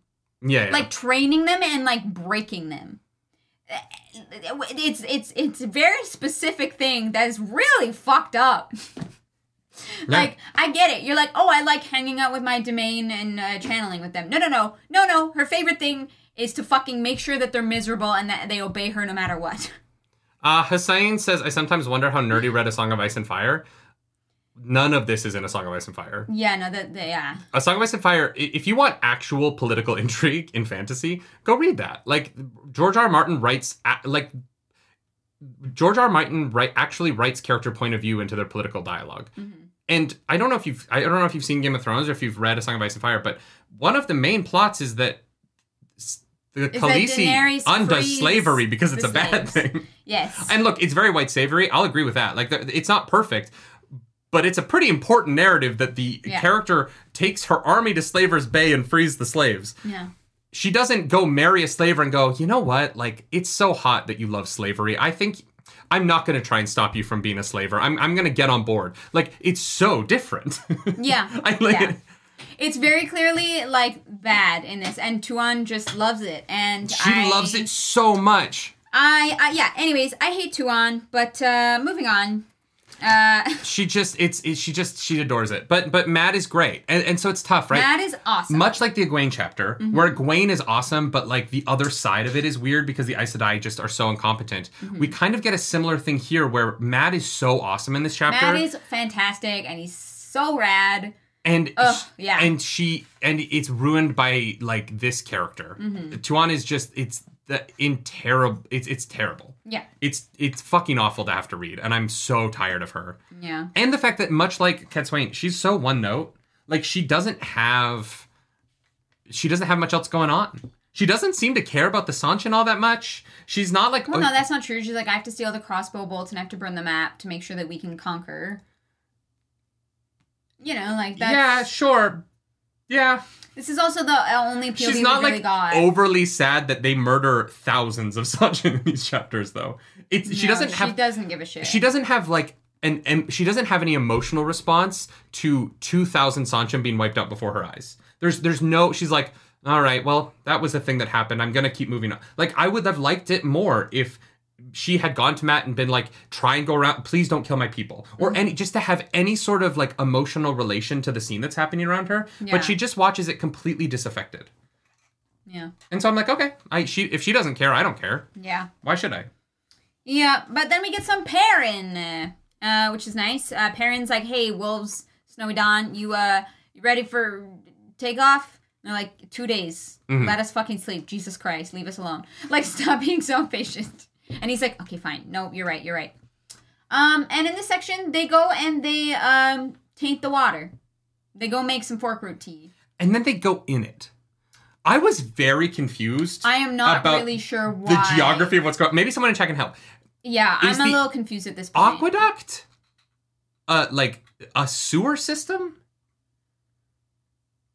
Uh, I don't. because it sounds like they fit a few dozen people inside of the aqueduct Yeah. with the water. So the water would be dirty. I'm just like that. I I really enjoyed this scene. I thought it was really good. I just had a really hard time visualizing what was actually happening. Yeah, yeah, yeah. And so while they were climbing into the aqueduct, I didn't understand what was happening. Because clearly the plan is that they're going to bust through the aqueduct. Gaul and like that team is going to bust through the aqueduct into the city during the attack. It's a and they're going to get to pipe. Faile first. okay, yeah. There's a large pipe that is bringing the water from the lake to the town. Yes, and so Perrin is Yes. hyper Perrin is being hyper aware of not tipping off that this is happening. Uh huh. But like how big is this pipe? That there's like 40 people inside of it right now chilling for 2 days. Yeah. Yeah, yeah. I'm not gonna lie. It is one of those things where I'm like, I'm not. I, it's it's not something that I can visualize because it's like very like foreign to me. Like I'm like I don't know what this looks like. Yeah, yeah. But yeah, they send the Furker tea and some people to go uh to to go I did I did love out. that even Perrin is like, I hope I hope this steeps in time. Yeah Like he's like, I don't know if this is gonna work at all. well no, no and he like tested it to make sure it didn't float all the way that it sinks at some point yeah, so that it doesn't like come out so that the actual like tea doesn't come out the pipe. yeah yeah, yeah. it like Yeah, yeah. stays in the bottom that was very funny I was like okay big brain big brain stuff I also I, I yeah, I'm like, are so are they sleeping in the pipe? Mm-hmm. Because the, the the plan is to take place in two days after the tea has had enough time to steep. yes so yes they're So Gaul and them are going to be standing in a pipe for days. Just two. I That's a long time to be inside of a pipe. I think they're gonna sneak into the the town that's there, right? Because the the pipe goes into the abandoned town where the Sh- Shaido come and like get the water from. So I guess they don't have to actually like stay in the actual pipe. They're How, just gonna have to be very careful. Oh, so so nobody's watching the exit of the pipe? Not unless they're like getting water from there, I guess. Okay. I, okay, yeah, sure. Sure. I don't know. The, the, the, the- I really liked this scene a lot. I thought all the character interactions were fantastic. Uh-huh. The Perrin's plot, despite being terrible for a long time, is actually the one in this book that feels like it is moving at like a well structured pace through this book. Through this book, I yeah, feel like yeah. the Perrin stuff has actually been great. I thought these scenes were great. I just the yeah the, the the weird like this the the once they got to them climbing the pipe, I got a little confused by it. yeah, Um, just yeah. honestly, it, that doesn't make it bad. I just I was very like wait what? But won't they be seen coming out of the pipe? But maybe not. Um, Yeah, I, I don't. It doesn't seem like there's guards. It just seems like gai'shain go and grab water fairly often. So, Okay. Sure. Um, Yeah. But yeah, no, Perrin has some really great conversations with people, and Mm-hmm. i- including like uh, an interesting conversation with Berelain, uh, talking about how their relationship has changed.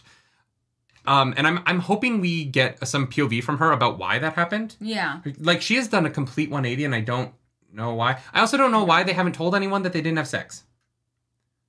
Well, Berelain probably wants people to think that, but yeah, I don't know why Perrin is.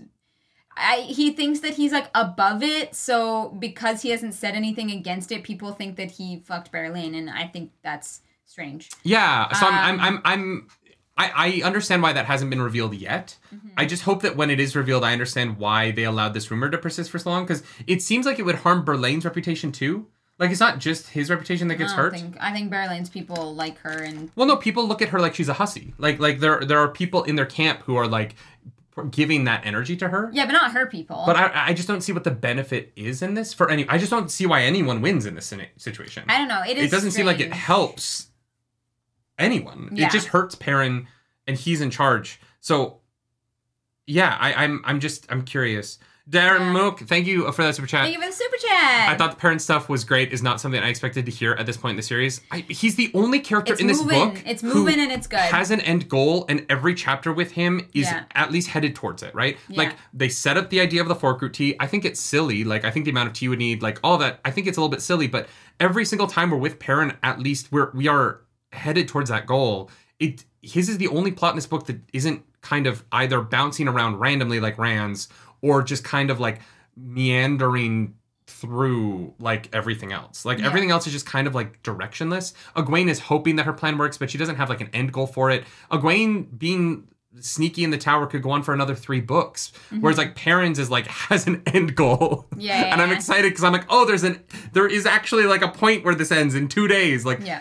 You know, and uh, uh, I'm assuming that two days is going to be the same as the one week. And Elayne's uh, in the end of this book, Elayne's city is going to be attacked at the same time that Perrin attacks the Shaido. Oh yeah, yeah, that makes sense. Like that one week is going to happen at the same. And so, but this is the Perrin is the only sto- is the only major plotline in this book that has p- like direction. Yeah, yeah, it feels like it's actually moving towards a thing that I can understand. So And a little bit Mat this week. I feel like Mat kind of has a direction, but his is just to get out of a plot line. Yeah. Like it's not even to end that plot line. Yeah. It's just to get out of a plot line. Mhm. Mat's end goal right now is just to not be doing this anymore. yes, And so and Elayne's is waiting for something to happen and Rand Rand is about to go fight the Forsaken again.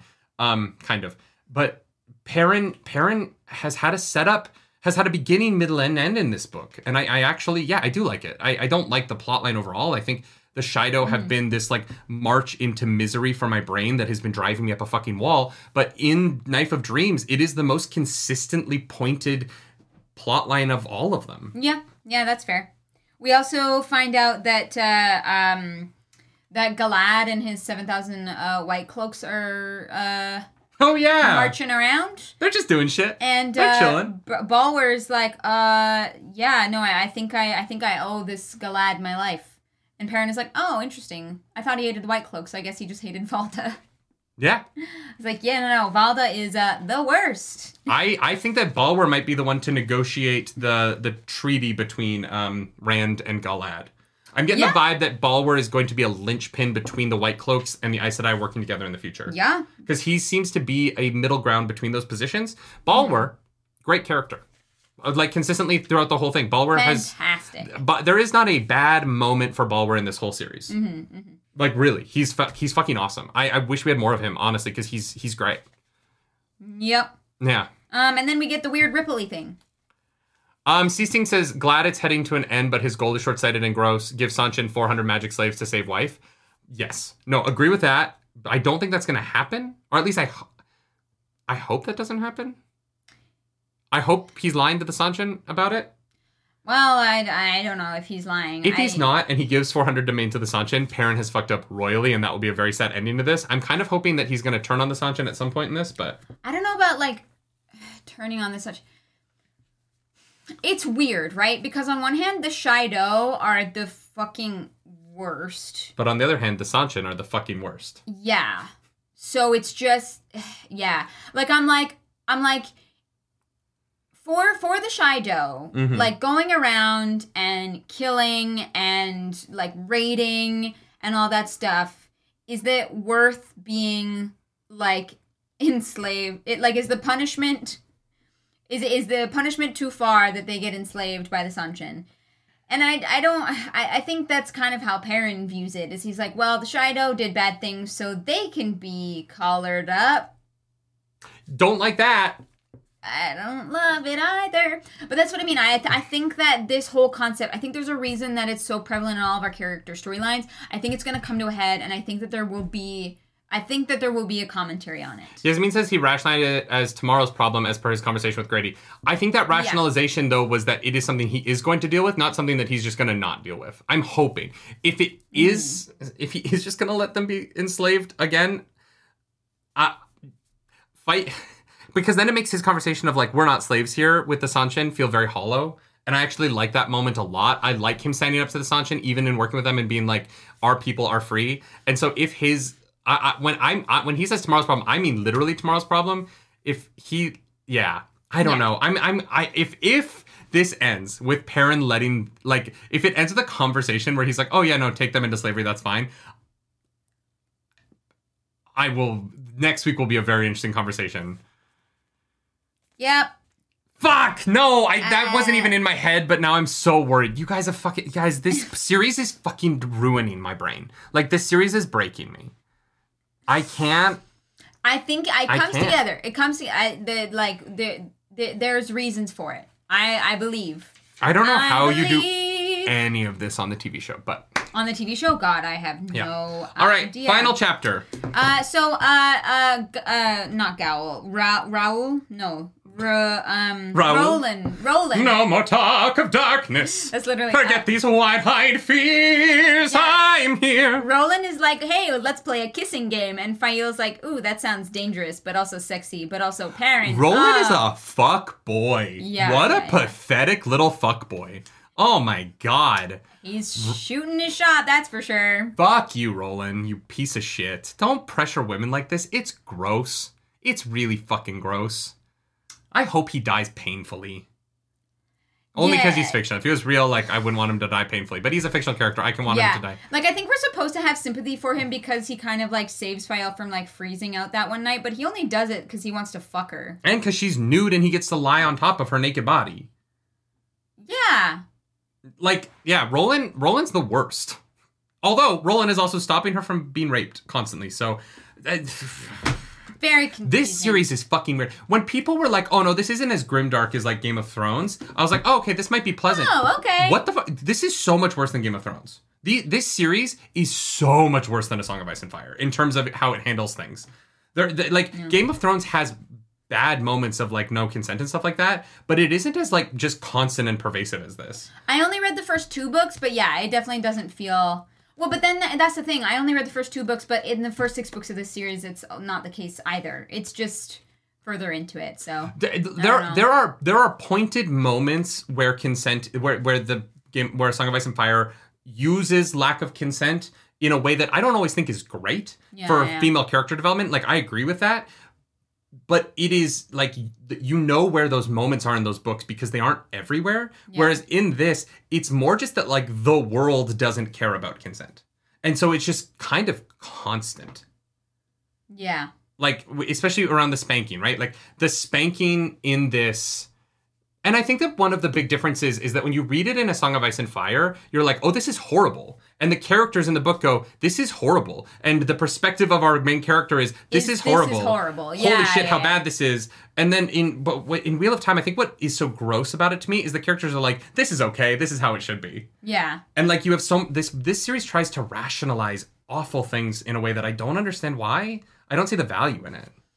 Yeah. Yeah. Well, we'll see how it all comes together um, in the end. Uh, Purple Aja, thank you coming back for two months as an ARG. Uh, Grim, Uh, Game of Thrones is grimdark on purpose. Wheel of Time doesn't realize it is. Yes. Kinda, yeah. Game of Um, Thrones has a it has a perspective on its grimdarkness, and Wheel of Time thinks that like male rape is funny. And Yeah. like that is a big difference. I don't there's there's gross, awful things that happen in Game of Thrones. None of them are comedy beats, Y- yes, that's fair. right? Yeah. And so like th- I think that that might be the difference for me. Yeah. Oh, did you not let her know that we're talking yet? We're talking at 2:30. Oh. She just said hope to speak to you. I don't. Did you respond to it? Oh, I did not. You did not. Oh, okay. Cool, cool, cool. We'll do that well, later. Let her. kn- Okay. Uh, okay, then you talk. uh, Obi Wan Kenobi, welcome back to the nerd uh, table. Um, yeah. Anyways, uh, Galina, Galina knows uh, that the rod is missing. Obviously, uh, they've they've all been uh, punished, and for some reason, Galina is wearing like what is it like a red flower on her head or something. Um, she's finally uh, finally allowed to wear clothes again, which is really good for her, I guess. Here's the thing: Galina sucks, so I don't really like empathize with her as well. She's a terrible human being, and I hate her. Yeah. Um, and she's also planning on killing Faile. So Faile's like, yeah, I'm gonna bring the rod. We're gonna meet, and they're gonna go meet in the fucking city where Perrin's people are about to come out of the fucking aqueduct, and everyone's gonna like pass out from the water. So this is all gonna come to a head all at one time. Um, yep. which uh, I think will happen in this book. I I believe I believe that's to get resolved in this one. So we get to the last chapter. A plain wooden, box. Rand goes to fight, or no, Rand goes to talk to the Seanchan. Not Seanchan, Semirhage. Surprise! It's Semirhage, and the only reason that they don't all die is because uh, and Nynaeve are already holding the power with all their Turing And the boys are too. All of them are. Uh, yes, yes, yeah, Yeah. yeah. Um. So Rand, uh, there's like, I guess someone has a ward up against magic, maybe that Semirhage can't see. What? Um. What? What? Semirhage is walking out of the house. Yeah. Okay, okay, so they're riding up, right? Yeah, They're yeah. all holding the power except Rand because he throws up. So they're walking up, and then Semirhage. Oh no, they do. They have their shit inverted and uh, not able to be seen because Rand doesn't have goosebumps when the girls are holding the thing. Okay, so then they ride up, and then Semirhage walks through a ward that like makes her um, mirror of the mists form shift. Rand sees Semirhage's face, goes, "Hey, it's Semirhage." She blasts him. She starts blasting. He falls, and then when he gets up, it's over. Uh, well, he loses a hand. Well, yeah, no, no, but like the the fight. He, He doesn't get to participate. I in the fight. wish this chat. I wish this POV had been from anyone else's perspective, That's so we could have seen it happen. We miss everything. We missed the Rand like fun bit because. Rand is like, "Well, Yeah. what happened? Oh, we beat another Forsaken. Great. Yeah, Go team. has one of Min's daggers in her, uh, and is like standing there pinned to with her her. Uh, he- she's bound with the flows of air. Yeah, yeah. And the, there's uh some dead damane and sul'dams and stuff, or whatever. But the other ones are like, no, this is the High Lady. And they're like, no, it's Semirhage. And they're like, oh my god. Yeah, yeah, yeah, yeah, yeah. I um, Min is best girl. yeah, I think that this would have been fun to see from an outside perspective, so that we could have seen it play out instead of like Rand reached for the power and then suddenly was on the ground and then suddenly he looked up and Semirhage was captured.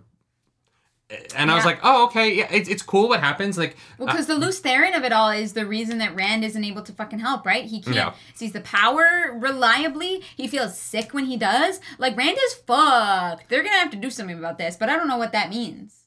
yeah, no, 100%. And it's cool. Like, I, I Because we find out, we find out in this section that like, um, uh, tells them that Rand is hearing Lews Therin's voice. and that head. he's real. We get a reveal. he is big reveal. Real. Yeah. He is real, apparently. But that I don't know what doesn't that means. that doesn't mean But he's apparently, not going to go Graendal mad. has successfully merged personalities in the past with real people.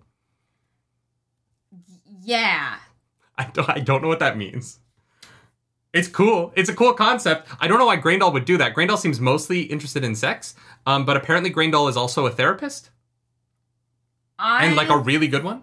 Well, I don't know about that. I thought Graendal Graendal's whole thing is purposefully making people go mad. She just I thought it was just that she understood the concept better than Cimarron. No, Graendal in the past would merge people's memories with their past lives. I, I, I thought That's that it. that was a failure. No, no, no. she says sometimes she would fail, but she she was the only person who could do it. Like she like it, Oh, so she was a therapist. She was a psychologist. Yeah, yeah. I just think it's so funny to think of like Graendal being like, uh, yeah, the the concept of this character being able to merge your personalities in your head when one of them is literally a person you used to be is like so heady for me. Yeah. Which I don't think is going to work. I still hold to my uh, idea that uh, Alivia is going to kill Lews Therin without killing Rand. I think that she. I think it is going to happen. I think either Luce there. I, I think that what's going to happen is the bo- the multiple women bonded in his head. Something about having all of those bonds in his head is going to be able to like separate Lews and him. Like maybe maybe Alanna and Lews Therin become a thing, and like the three girls and Rand become a thing, and like they separate by the bond. Like I, I feel like the bonds are going to save Rand. Is what I'm saying. I think something about the bonding. 56, thank you for the 56 super chat. thank you for the super chat Uh, have fun at work. i think something about the bonding of four women is going to save rand's brain because there's going to be anchors in his head for his personalities to stay connected to does that make sense I'm, I'm, I'm maybe i'm making that up but Oh, No, I, I that's as like solid a theory as any. To be honest, we don't Yeah. really we we don't really know how they're gonna do it. Michael Kielski, i fucking hate you. Rand's gotta cut loose. a foot loose kick off your sunday shoes. Please Graendal teach me how to merge my personality with myself from the past life. Um all right. Oh my god. yeah no this was fun. Rand uh, is now partially blind uh, and rand has lost a hand because uh, in the wheel of time rand takes grievous injuries to defeat forsaken to, to defeat forsaken um, Well, yeah, I'm to save Min. Well, uh, yeah, but I'm just saying, like, historically, this is how this happens. They always beat the Forsaken, but Rand takes on some, like, forever injury. Yeah. He has two in his side. Like, Rand is just, like, I, I'm excited to see what Rand looks like at the end of this series. Before he dies, obviously, I think he is going to die, but he's going to just be, like, the, the before and the after. This is expensive, too. Having to green screen out his hand and all those shots is going to be expensive for the show. Yeah. So they probably won't do it. Um, Yeah, that's fair. This is one of the things people thought we'd get spoiled on at uh, JordanCon. but If Rand, we someone were cosplayed reading it Rand without. before we JordanCon. Sure, but I just don't. I don't know if people like. They, it's hard to remember where things happen, right? So people are like, "Oh, you might get Oh, spoiled okay, okay, on yeah, it." yeah, Yeah, yeah, yeah, yeah. yeah. I don't know. This was um, this was cool. I just I, I wish we could have seen it happen. It would it, I, I like it. could- I, it would have been uh, I think a little bit more fun from another perspective. Mhm. Um, but yeah, they defeated another Forsaken because I don't know. I don't really know what her plan was. Her plan. Yeah, What do you mean? I don't know how she thought she was going to get the a'dam on them. Why.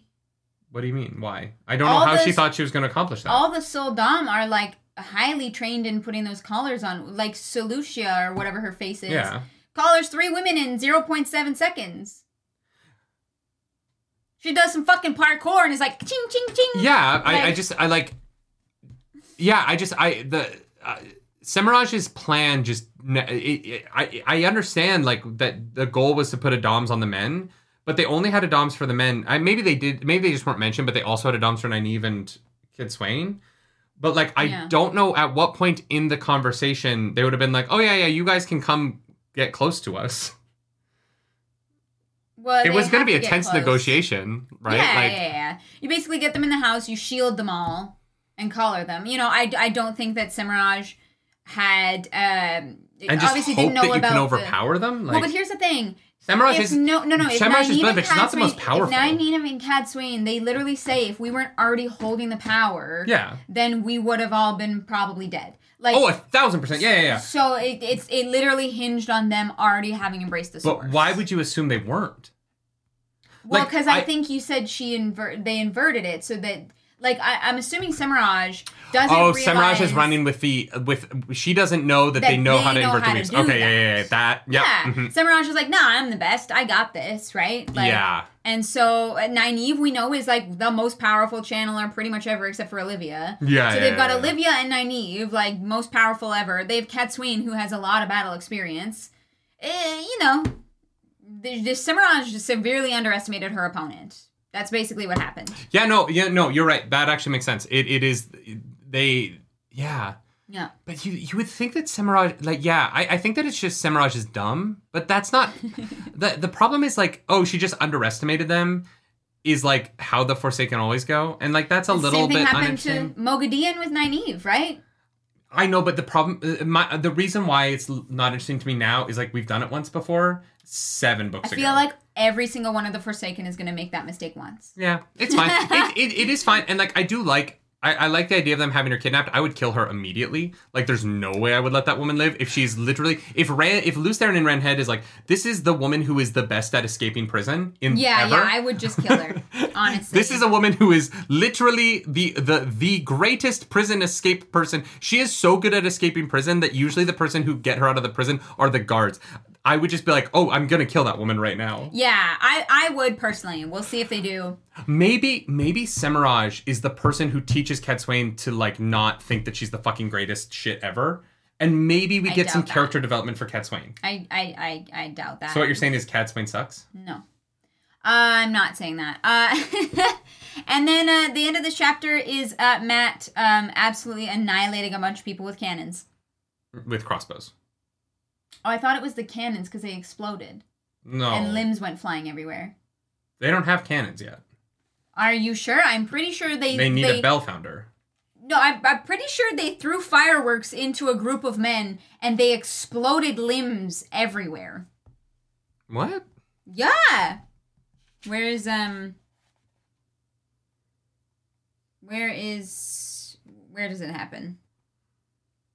Um No, Teslyn shoots a fireball uh, to light the scene, and then the crossbowmen start firing. There's no, there's no bombs. Teslyn lights up the area, and then two thousand crossbow bolts go off at the same time. There's no, there's no explosions. yeah, yeah, there is. They have yeah, like chat saying they have grenades. They don't have grenades. They literally explode like a thousand men. They have grenadiers. No, they shoot fucking crossbows. No, they explode. Yes, because is two thousand crossbows go off at the same time. They get torn to shreds, but there's no cannons. No, no, no. Now, okay, suddenly a ball of red light was floating high above the ground. Yes, bathing the soldiers in an unearthly glow. They had a heartbeat to gape along the line. A thousand crossbow strings gave it sound with loud snap, and thousands of bolts streaked into formation, punching through blessed prates, knocking men off their feet. Blah blah blah. None struck squarely, but that hardly mattered. Um. Oh, I guess it's just crossbows. Well, the light made it sound like I thought things were exploding. Yeah, no. Um. Yeah, no, you're right. Yeah, no. Yeah, Chad yeah. is don't read chat. Chad is apparently spoiling things. Oh, okay. Yeah. Uh, it's no, just crossbow bolts. I, I, the light confused me. I thought that there was like an explosion. Well, but you said cannons, and I was like, they haven't met the bell founder yet. Yeah, so, no, that's fair. That's fair. yeah, don't read chat. It's spoils. Okay. Spoil city up in this bitch. um, Yeah, so they annihilate, I don't know, like a thousand men with some crossbow bolts, and um, it's pretty wild. It's pretty fucking wild. there you go. Under three hours, we did it again. Another podcast down. Did we? Oh yeah, we we had two and a half minutes. Um, yeah. Ah, I um, yeah. Yeah, no, you're it right. was a great it was a great it was a great action sequence for Mat. Uh Tuon is the worst, uh, but at least she's like doesn't even care about Sunshine herself, so like that's that's nice. Yeah. Do you want to do high low? Uh, uh, first things first. Uh, next chapter, chapter twenty-eight, is um, Faile. Rodberry, it is spoilers if we haven't read it yet. It's not in that chapter. No, Yeah, no, there's just I just read it. there's just crossbow bolts. It's just crossbow bolts. I read it at Uh, like two o'clock in the morning. Um, no, it's cool. It's a good it's a good moment for Mat. I honestly, if it wasn't for the um, if it wasn't for Tuon, Mat would still be very interesting to me. Tuon has just like absolutely like drained any interest I have in Mat at this point. And No, because he's awesome. Like he Don't know what to do about one it. of my favorite characters ever. yeah, I don't know what to do Um, about it, and um, I'm nervous that I just am like not gonna like one of my favorite characters for the rest of the books, and that sucks. Yeah, we'll see. We'll see. But or Brandon Sanderson comes in and fixes it and writes Mat better. You know what I mean? Or not not writes Mat better because it's not that Robert Jordan's writing Mat poorly. It's that Tuon his relationship with Tuon is like inexcusable to me. It doesn't make sense for the character. It is just Yeah. prophesied, and so Mat is It's forced literally to Mat like her gaslighting himself into liking her. into liking a woman whose favorite thing is slavery. Like it is it is it is as bad and she's also the like the black character in the series who just loves slavery. And like that's weird and uncomfortable and she, he calls her she calls him toy and like she won that game and so he stopped calling her precious cuz he realized like hey like I'm going to stop this because it isn't it's a weird game. and she's still calling him toy because she's the worst. And like i just want to like this character again because he there was a there was a point he came back i was like oh the books are better when Mat's in them. Like i, I said that on Yeah, this no, no, podcast. I remember. and that has been taken away from me by this like very very weird slavery subplot that is so unnecessary It's not my favorite, but I am hopeful that there is a reason for it and that it all comes together. Um, yeah sh- uh, high low? sure Yeah. Friends, this is much like my childhood uh, dinner table. We celebrate each other's highs, commiserate over each other's lows, because that's how you uh, stay together as a family. We start with Clarus's high, then my low, her low, my high. We compliment, sandwich this, bish. Clarus, seven chapters of Knife of Daggers. What is your high? Um, my high, in a general sense, was Egwene. Um, obviously, like the chapter, I think that I, I think that the Aes Sedai being so incompetent, like, kind of sucks. But Egwene, uh, being a fucking badass, and her having this moment with Beonin, Mhm. And yeah. those like the, the the the the seeds that she's planting are fantastic. Um, so I that that's definitely my high was Egwene in this section, hundred percent. Agreed. Yeah. What was your low?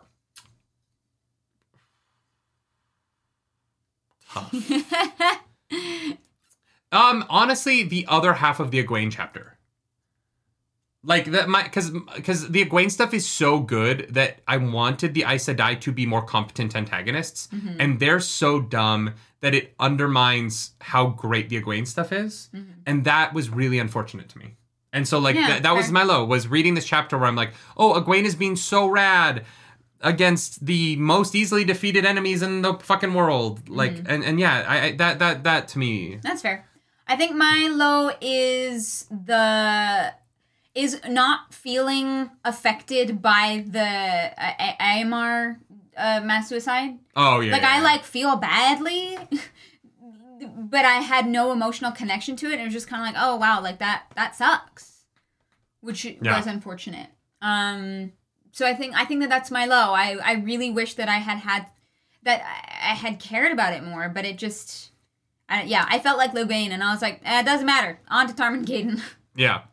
Um Yeah. What's my high? Uh There's been good moments. yeah, it's tough. I there's a few, right? Like I- like Yeah. I I, I really like um I, I oh we didn't talk about it. I'll make this my because we didn't talk about it at all. I like that Min is not taking a back seat with Rand, but is pushing him to allow her to be a part of more than just the relationship a- and is being uh, like Min is being the advisor that Rand thinks Cadsuane is trying to be. And like I, I think that without Min, Rand's behavior would be too erratic, and she is she's a really important grounding force in all of those scenes.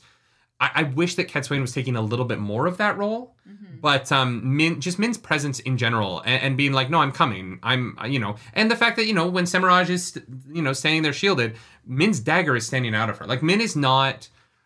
Min. Yeah, Min, yeah, just just Min honestly in all of this has been There's one of the few lights in the Min. series for me the last few books. Yeah.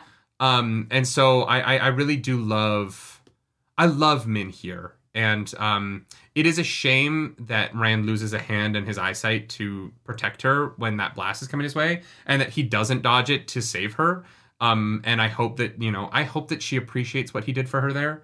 Um, but I hope we get some time about that and about how important she's so important that like it is worth losing a hand and having to relearn how to fight with a sword um, because of how important she is to him Yeah. but her like just her she she is the advisor rand actually needs and i really enjoy her and i, I love her as a character yeah. and i think that um her personality is just awesome I- I, also just like that like she doesn't try to be anybody else like she still has her unique sense of fashion and she's she's so she's so intent on just continuing to be herself in this series Yep.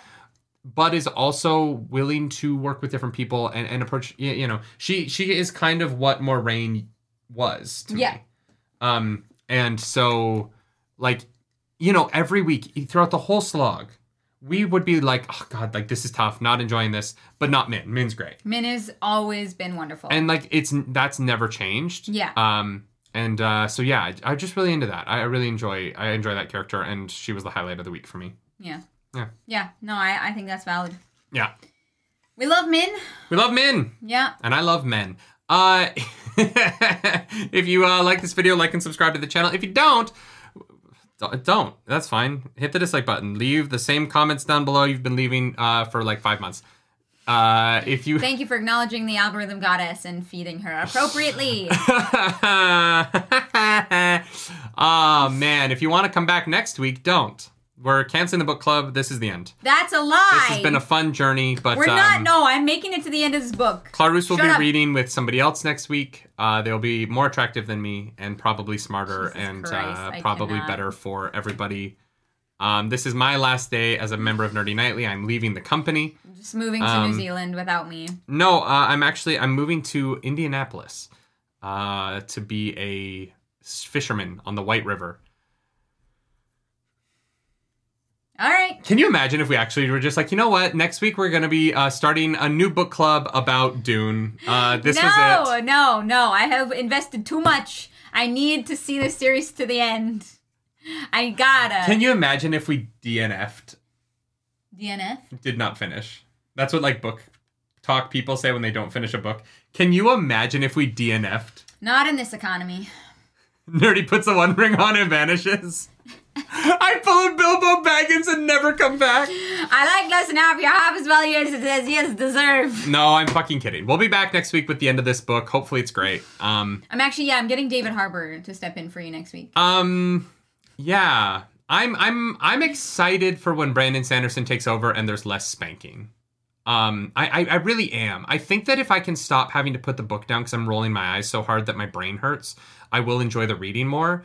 But I, I stop and start so much because I get so frustrated right now. Yeah, yeah. And ever since I promised chat that I would read every word, reading this has become a lot harder for me. Mhm.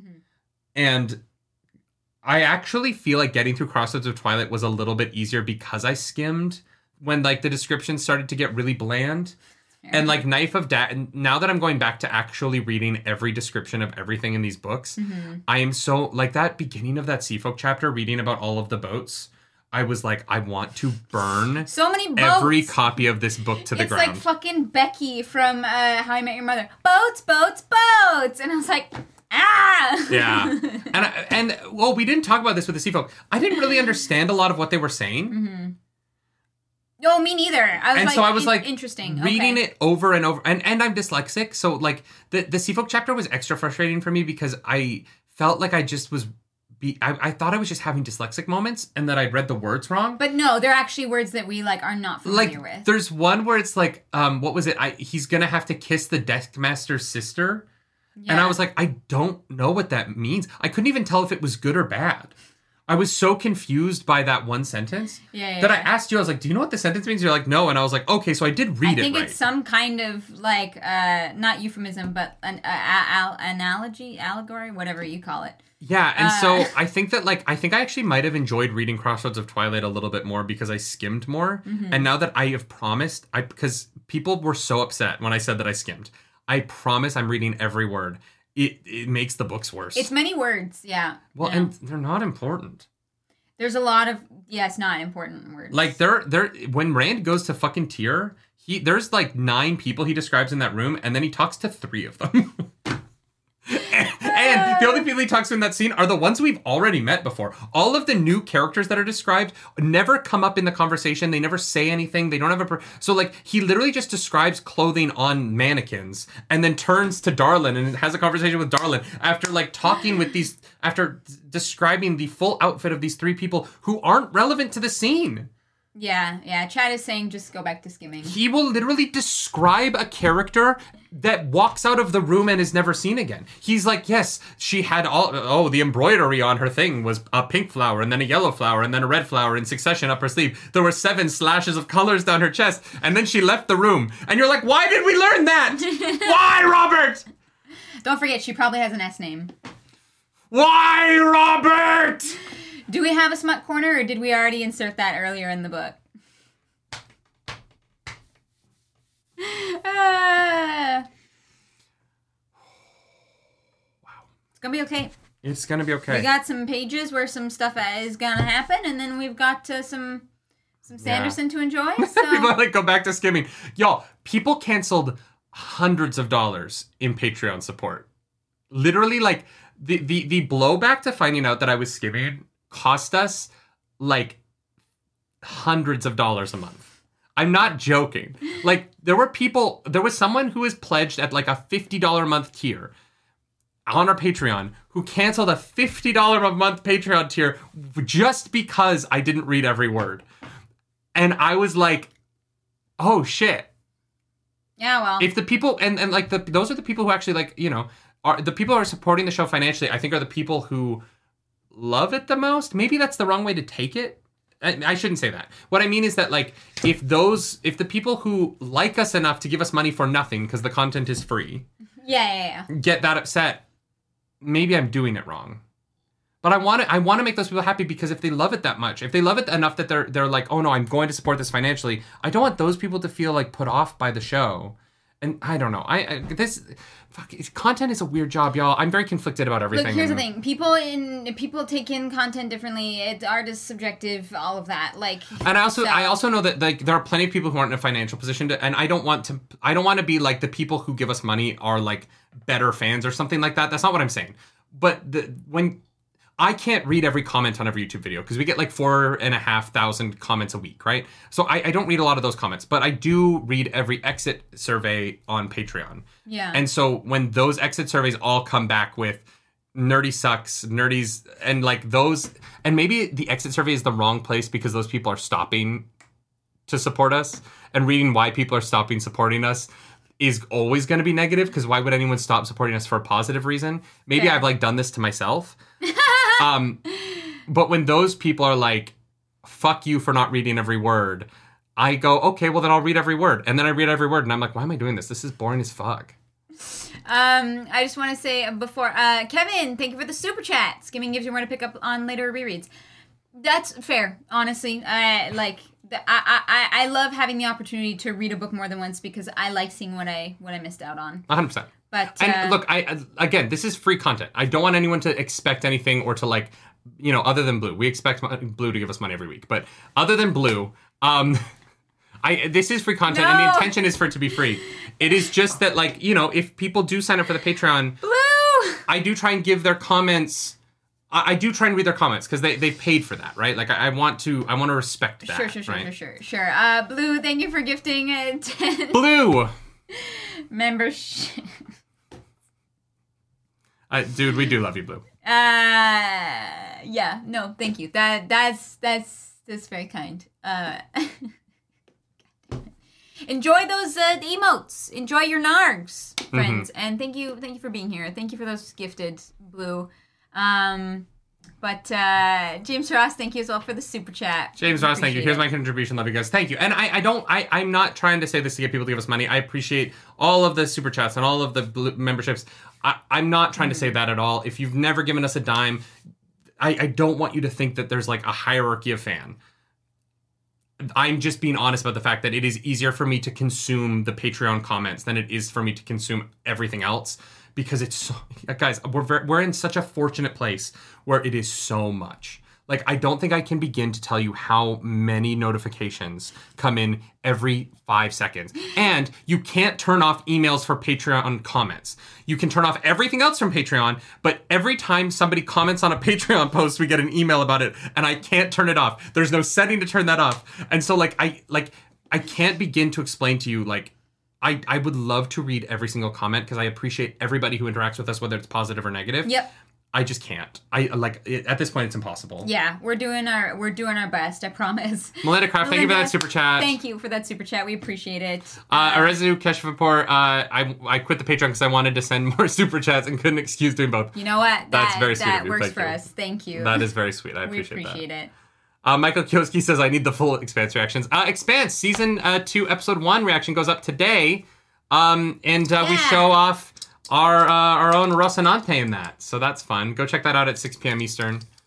Um, Yes. this makes me want to bump my you. Patreon up to 50. Don't, do not. uh, we don't need money, guys. I'm, Do not, you guys. You you. I feel like this came off wrong. I. I wasn't trying to say that I wanted people to give me more money. I was I was just trying to be honest about the fact that those are the things I read more because there's fewer of them. well, and they pop up, like you said. You know, they're on your phone. L Gauge, fuck, you guys Uh. are fucking. I, should I cancel my Patreon sub so I can write something nice in the next message? This was not the goal of what I was saying. Yeah, yeah, yeah. Cancels it so that you Oh can compliment God. nerdy. But then, but then come back because we're gonna start doing. Um, there's gonna be more stuff on the Patreon soon. What? Um, yeah, I'm I'm what? there's gonna be more stuff on the Patreon soon. Oh, okay. Well, we talked. We, we have some things coming up. Yes. Oh, like the later later things. The later things, but there's Oh. but the, but the patrons are going to be a part of the planning and stuff for that. Oh, yeah. You're gonna find out what that is on Nerdy's birthday. Should we do an announcement for the members and the patrons? Oh, Should the- they the- find out the day before We could do a members only stream, but on Thursday and then do a patrons only stream? Do it twice. I don't know if I I don't. hmm. Okay, y'all. On my birthday, we're announcing a big project. Um, Very big, cool, exciting, big thing. yes. Uh, so uh, the, we're going to be live on this show. It's going to be the first episode of Gathering Storm on this show, uh, and then I'm going to be live on my YouTube all day, uh, playing uh, Star Wars Jedi Survivor. Survivor. Um, next week is going to be the last week of new reading for a month on the show. Yes, because unfortunately we are gone for Star Wars Celebration, and then we are gone for JordanCon, which we um unfortunately do not have a panel for. James Ross, thank you for that uh, super chat. James Ross, thank you so much. It's a, it's a good little ship. Michael Kioski likes the way I say Rosanante. Nicholas Reed as well. Thank you for that super Nicholas Reed, thank you for that super chat. Do you have a preference of Patreon versus YouTube? If we can only do one, do you get a different cut? I, guys, I don't need you to give us money. I, I feel like this has come off so wrong, and like that wasn't what I was trying to say. Um, Don't d- do whatever you want. If you want the full length reactions, go to Patreon. That's all that's there. If you want anything else, yeah, they're here, very they're know. very similar, luckily. So it's not. The goal Um, the goal is that there is going to be more members only and Patreon only stuff moving forward. Um but none of it will stay members only and Patreon only forever. Like the goal is with some of the content that we have coming up, there's going to be stuff that is patrons and members 1st and then goes public um, later. Um, the full reactions are going to stay Patreon only because there's not really a way for us to do that on YouTube. Um, that makes sense. But Yeah. um, because people would have, I, I don't want all those videos on this channel, so people would have to be members to a second channel. It just doesn't work. Yeah. Um, so we are going to, uh, we're going to stay away from. But yeah, no, no, we're like there's there's gonna be a lot of gaming stuff coming up. Um, not like video gaming, but a lot of tabletop gaming stuff coming up. That's going to go to patrons and members first. Uh, Joe Berlin says, "When is my birthday? April twenty eighth. Uh, it'll be the start of Gathering Storm. Oh, uh, let's yeah. Sorry, you were in the middle. I'm sorry, I was to answer your question. You were in the middle. Yeah, of no, it's all good. The schedule for the rest of the for the next month. Um, yes. Uh, one second. Angela has given us a Wonderful super chat. Thank you, Angela. Thank you, Angela. Angela. Any chance you'll be doing Shadow and Bone TV show when your current shows are done? Probably not. So so Shadow and Bone season one, we had fun watching, but uh, neither of us loved it, and so I don't think we're super interested in doing a season two. Uh, I if that think changes, I'll let you know. Shadow and Bone tried to mix two book series together into one TV show in a way that harmed both of the narratives from those books. And so I Yeah, yeah. we didn't not love my the way the season played out season 1. Yeah, not my favorite. So I'm Yeah. I'm not I'm not sure. I do not believe that we will be covering it. Unfortunately. Even though everyone on Um, it is very attractive. Yes, it's Um, like by panic. Uh, if you want to hear Clarus's thoughts uh, on season one, uh, that video is live uh, on our channel. There is a video about season one on the channel uh, with her and uh, Chaotic Neutral Goblin. Mm-hmm. Yeah, Yeah. yeah. So yeah, so uh, unfortunately, we do not have a panel for JordanCon. Uh, they let us know that they weren't really doing like book uh, podcasts, but For us. yeah, uh, yeah. Thanks, JordanCon. Uh, so they did say that we could uh, find a spot in the lobby and do something. So we might do that. Um, we will let you guys know. don't tell JordanCon, but we might go ham and um, make it all about us. We might be very. No, no, We we're not gonna make it I'm all kidding, about I'm kidding. I'm kidding. I'm kidding. Uh, but we're, we do want to try and do something with y'all there because Mm. it's we're really excited to go. We're excited to meet a lot of you. We're excited to talk about the books. So we're gonna figure out what, what that is. But yeah, we're gonna finish this reading. And then we're doing the full, and then we're doing a week off because we're in Star Wars Celebration. And then the following week, we are doing the full book recap of this. And then there is another week off while we're at JordanCon. yes. So we'll figure out what that week is going to be. Also, the full book recap week for this is going to be. Uh, fuck. Let's just pull up the dates really quick here so everyone has them. It's the week after. No, sorry. Oh no, that's not Google Calendar. Uh, next week, last segment of this. Yeah. The following week is a Star Wars celebration. So there will be a the- book club, but it will be for Jedi Battle Scars by Sam Maggs. Yes, yes. And then the following week, which is the 14th. April 14th. The plan for the show on April 14th, y'all, is we're going Full to do recap. a full book recap and also cover the Strike at Shayol Ghul and Ravens. So all of the stories that um, Robert Jordan wrote will solely wrote. Ravens, Sh- Strike at Shayol Ghul, and the full book recap for Knife of Dr- Daggers will Mm-hmm. be April 14th.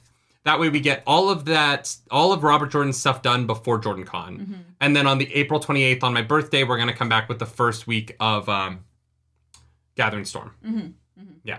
So Strike at Shayol Ghul and Ravens are going to be on April 14th Mm-hmm. because it's the one week between Star Wars Celebration uh, and we can't do it in London. It just wouldn't work um, because we have a panel that day. yeah, Um, yeah. Literally on the Friday. And then uh, JordanCon, we're not going to do a book club. We yeah, I don't think we don't want to like do a book club at Jordan. It won't be like a book so. club, but I think we're going to try and do something. So, Um, and all yeah, AOT is going to stay at four episodes a week. Bakakarn. yes. We're we're like way ahead on that, and we're gonna keep getting ahead because of all of our travel, so that those keep going up on schedule. Mm-hmm. Um, because like we've already seen half of season three. No, we've seen the first. no. We've seen half of the first half of season three. Yeah, Maybe, yeah, like because the first chunk of season three is twelve episodes, and we've seen six. Oh, okay. So like yeah. we're we're significantly ahead of the YouTube videos, Uh-huh. um, because we have to get ahead because April's so crazy that we want to have everything filmed weeks in advance for that, so that it can go up. Yeah. Yeah. Uh, y'all, thank you for an amazing book club. Thank you for sticking around. Yeah, this was Uh, fun. This is, I think, our longest one. So we're gonna. I think trolls will be intimidated by how giant nerdy is. I think the trolls will be intimidated by the people who surround us to keep us from getting spoiled. You know what I mean? I feel like we'll have. I feel like you know we've already had a couple of people be like, "Yeah, we'll hang out and make sure that like you're not spoiled." So Yeah, yeah. Come hang out with us, guys. It's gonna be fun. We're really looking forward to it. Um, we'll post everything in the Discord so that it's clear, so that it's not just like verbal spewed to you at the end of this book club. Everything will be in the Discord. Hell yeah. yeah, thank you so much, y'all. I'm sorry. I I, I feel like we had some pretty open and honest conversations today, and that was nice. And I hope that you uh, were down for that. I um. I, I just want people to know, as a final thought before we leave today, I'm not hate reading and I'm not making the show to hate on it. I, I deeply, deeply, deeply want to love these books.